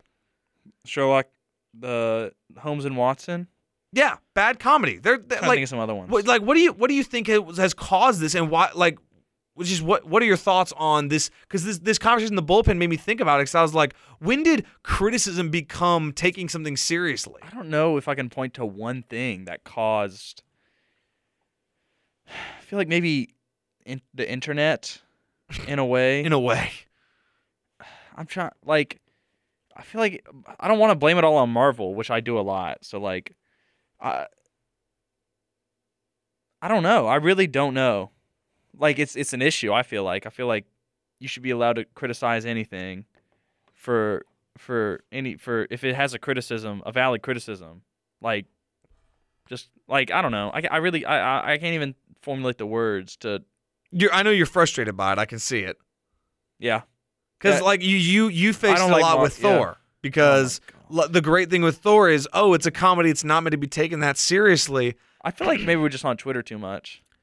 Could be. I mean Davis, I, I Davis I heard the conversation in Weagle is why I Oh, brought that, it up. did someone say that here? Somebody somebody said, "Oh, you're it's you're, it's not supposed to take it seriously," is what they said, and I was like, "Oh, I didn't know you. I didn't know you meant that's you what I'm heard s- it that- in person. No, I, I, they were having a discussion. I swear I heard that, and it just like I don't remember honestly. I was I was like on my phone. I just overheard it, and I was like, I would have you know- like my head would have gone up and be like, "It was "What?" it was in the bullpen." I would have turned into a I Terminator don't if I remember heard because that. they were talking about Shield, and I was like, "Oh, it's coming. It's not that serious or whatever." I'm like, "That's not the point." Like Seinfeld is not that serious, but, but it's one of- Seinfeld's awesome. It- that- but there are terrible episodes of Seinfeld. The Maid, not a good episode. SpongeBob first Puerto life- Rican Day, not a good episode. Just like we talk about SpongeBob, SpongeBob is the least serious show I think I've ever seen, as are most cartoons. But it's still a, it's still good. good. It's much better but than there's Camp bad Coral. episodes too. Too. There is, and it's like I don't. It's just so annoying because like, like when that just is honestly to me, it is a very condescending reply to criticism. Is oh, you're just taking it seriously? No, I feel like no. you you sh- you you take every you should be you should take everything seriously. Like yes, Not like not like in a grim manner. You're not supposed to be like this isn't funny. yeah, and, and But like ob- you're and- like you watch it and you're just not. I don't. I, and obviously there is a how do you difference. not take something seriously? There's a difference between Seven and Seinfeld, or Seven and, an, and a Will Ferrell comedy that we will never compare because those movies are not the same. Yeah. But I think the problem is that one Marvel toes the line in its genre because it tries to be every genre at once. I think we we've said that before. It tries to be an action movie. It tries to be really serious sometimes, but it also tries to be really funny. It tries to be everything. And its fan base is accustomed to that, and its defenders are accustomed to that. But more importantly, I think just like That's not taking it seriously if you're being critical. Again, you can be critical of stuff that's funny. Like you just said, Davis, big Seinfeld guy over here, Seinfeld's an amazing show. Got with bad Some of the episodes. best episodes of TV show I've ever watched. and but like some of the worst too. some- I don't know about some okay, of the- but but some like really, yeah, it's the worst Seinfeld episodes probably are better than some of like that's just- fair. But, but still, like the maid is not a good episode. you can acknowledge and you can acknowledge not that. like a lot of there's like maybe two, few good there's a few good jokes in it still, but like it's not good. and Seinfeld is a show historically about nothing. yes, and, you then can like still take it. even not- watching like good episodes, sometimes like Jerry's line reads aren't good because he's not that good of an actor, and you can be like, eh, line read wasn't that great, but it's still funny. You can criticize it and still enjoy something as well. I, I agree 100. percent I think it's just the fact that I didn't enjoy Thor though, no, you but did I not. will criticize it. no, you uh, not not many people did enjoy Thor Davis, so I think it's oh Oh, I, w- I kind of wish I could see it in theaters again. maybe it'll get a like re-release. no, like because I saw it with maybe we Chris. can, maybe we can trick Marvel into re-releasing it like Morbius. I saw it with Chris, and it was pretty. It was fun seeing it with Chris, but it was not good. And then Chris at the end went, "Good for her." he did. okay, that that's pretty funny. but yeah, uh, anything else, Alex? Uh, not anything else. I actually forgot to get trivia this week, but it's fine. We we, we took a two week. Uh, maybe I can come up with one. Um, it's gonna- we're gonna be doing MCU next week. yeah, I'm trying to think of a Marvel one right now. Um, um, um, um, um, um, um, um, um. How long in total time is Phase Two of the MCU? We've said it on the podcast before. That'll work. Okay, yeah, that's it. That's our, that's our There, trivia. there we go. That that is. I'm the already trivia. out of here. Any final thoughts, Davis? Um, y'all hope y'all have a good night. Don't let the And bad I- guy. I'll, win. I'll say that as well. Thanks to everyone for tuning into another episode of Through the Lens, our first in a somewhat, somewhat spooky season. We hope you enjoyed it. If you have any thoughts on any of the wild and somewhat scary films that we discussed today, you can reach out to the show directly by following us on Instagram at Through the Lens Weagle. That's through underscore the underscore lens underscore W E G L. We'll be back next week with a special guest, the host of Beat Drop, WWEGL, and Weagle's program director, Logan Hurston, as we struggle to get through phase two of the MCU. This is Alex Houston alongside my co host, color man, and broadcast partner for seven and a half years now, Davis Carroll, signing off, and we will talk again with you next week.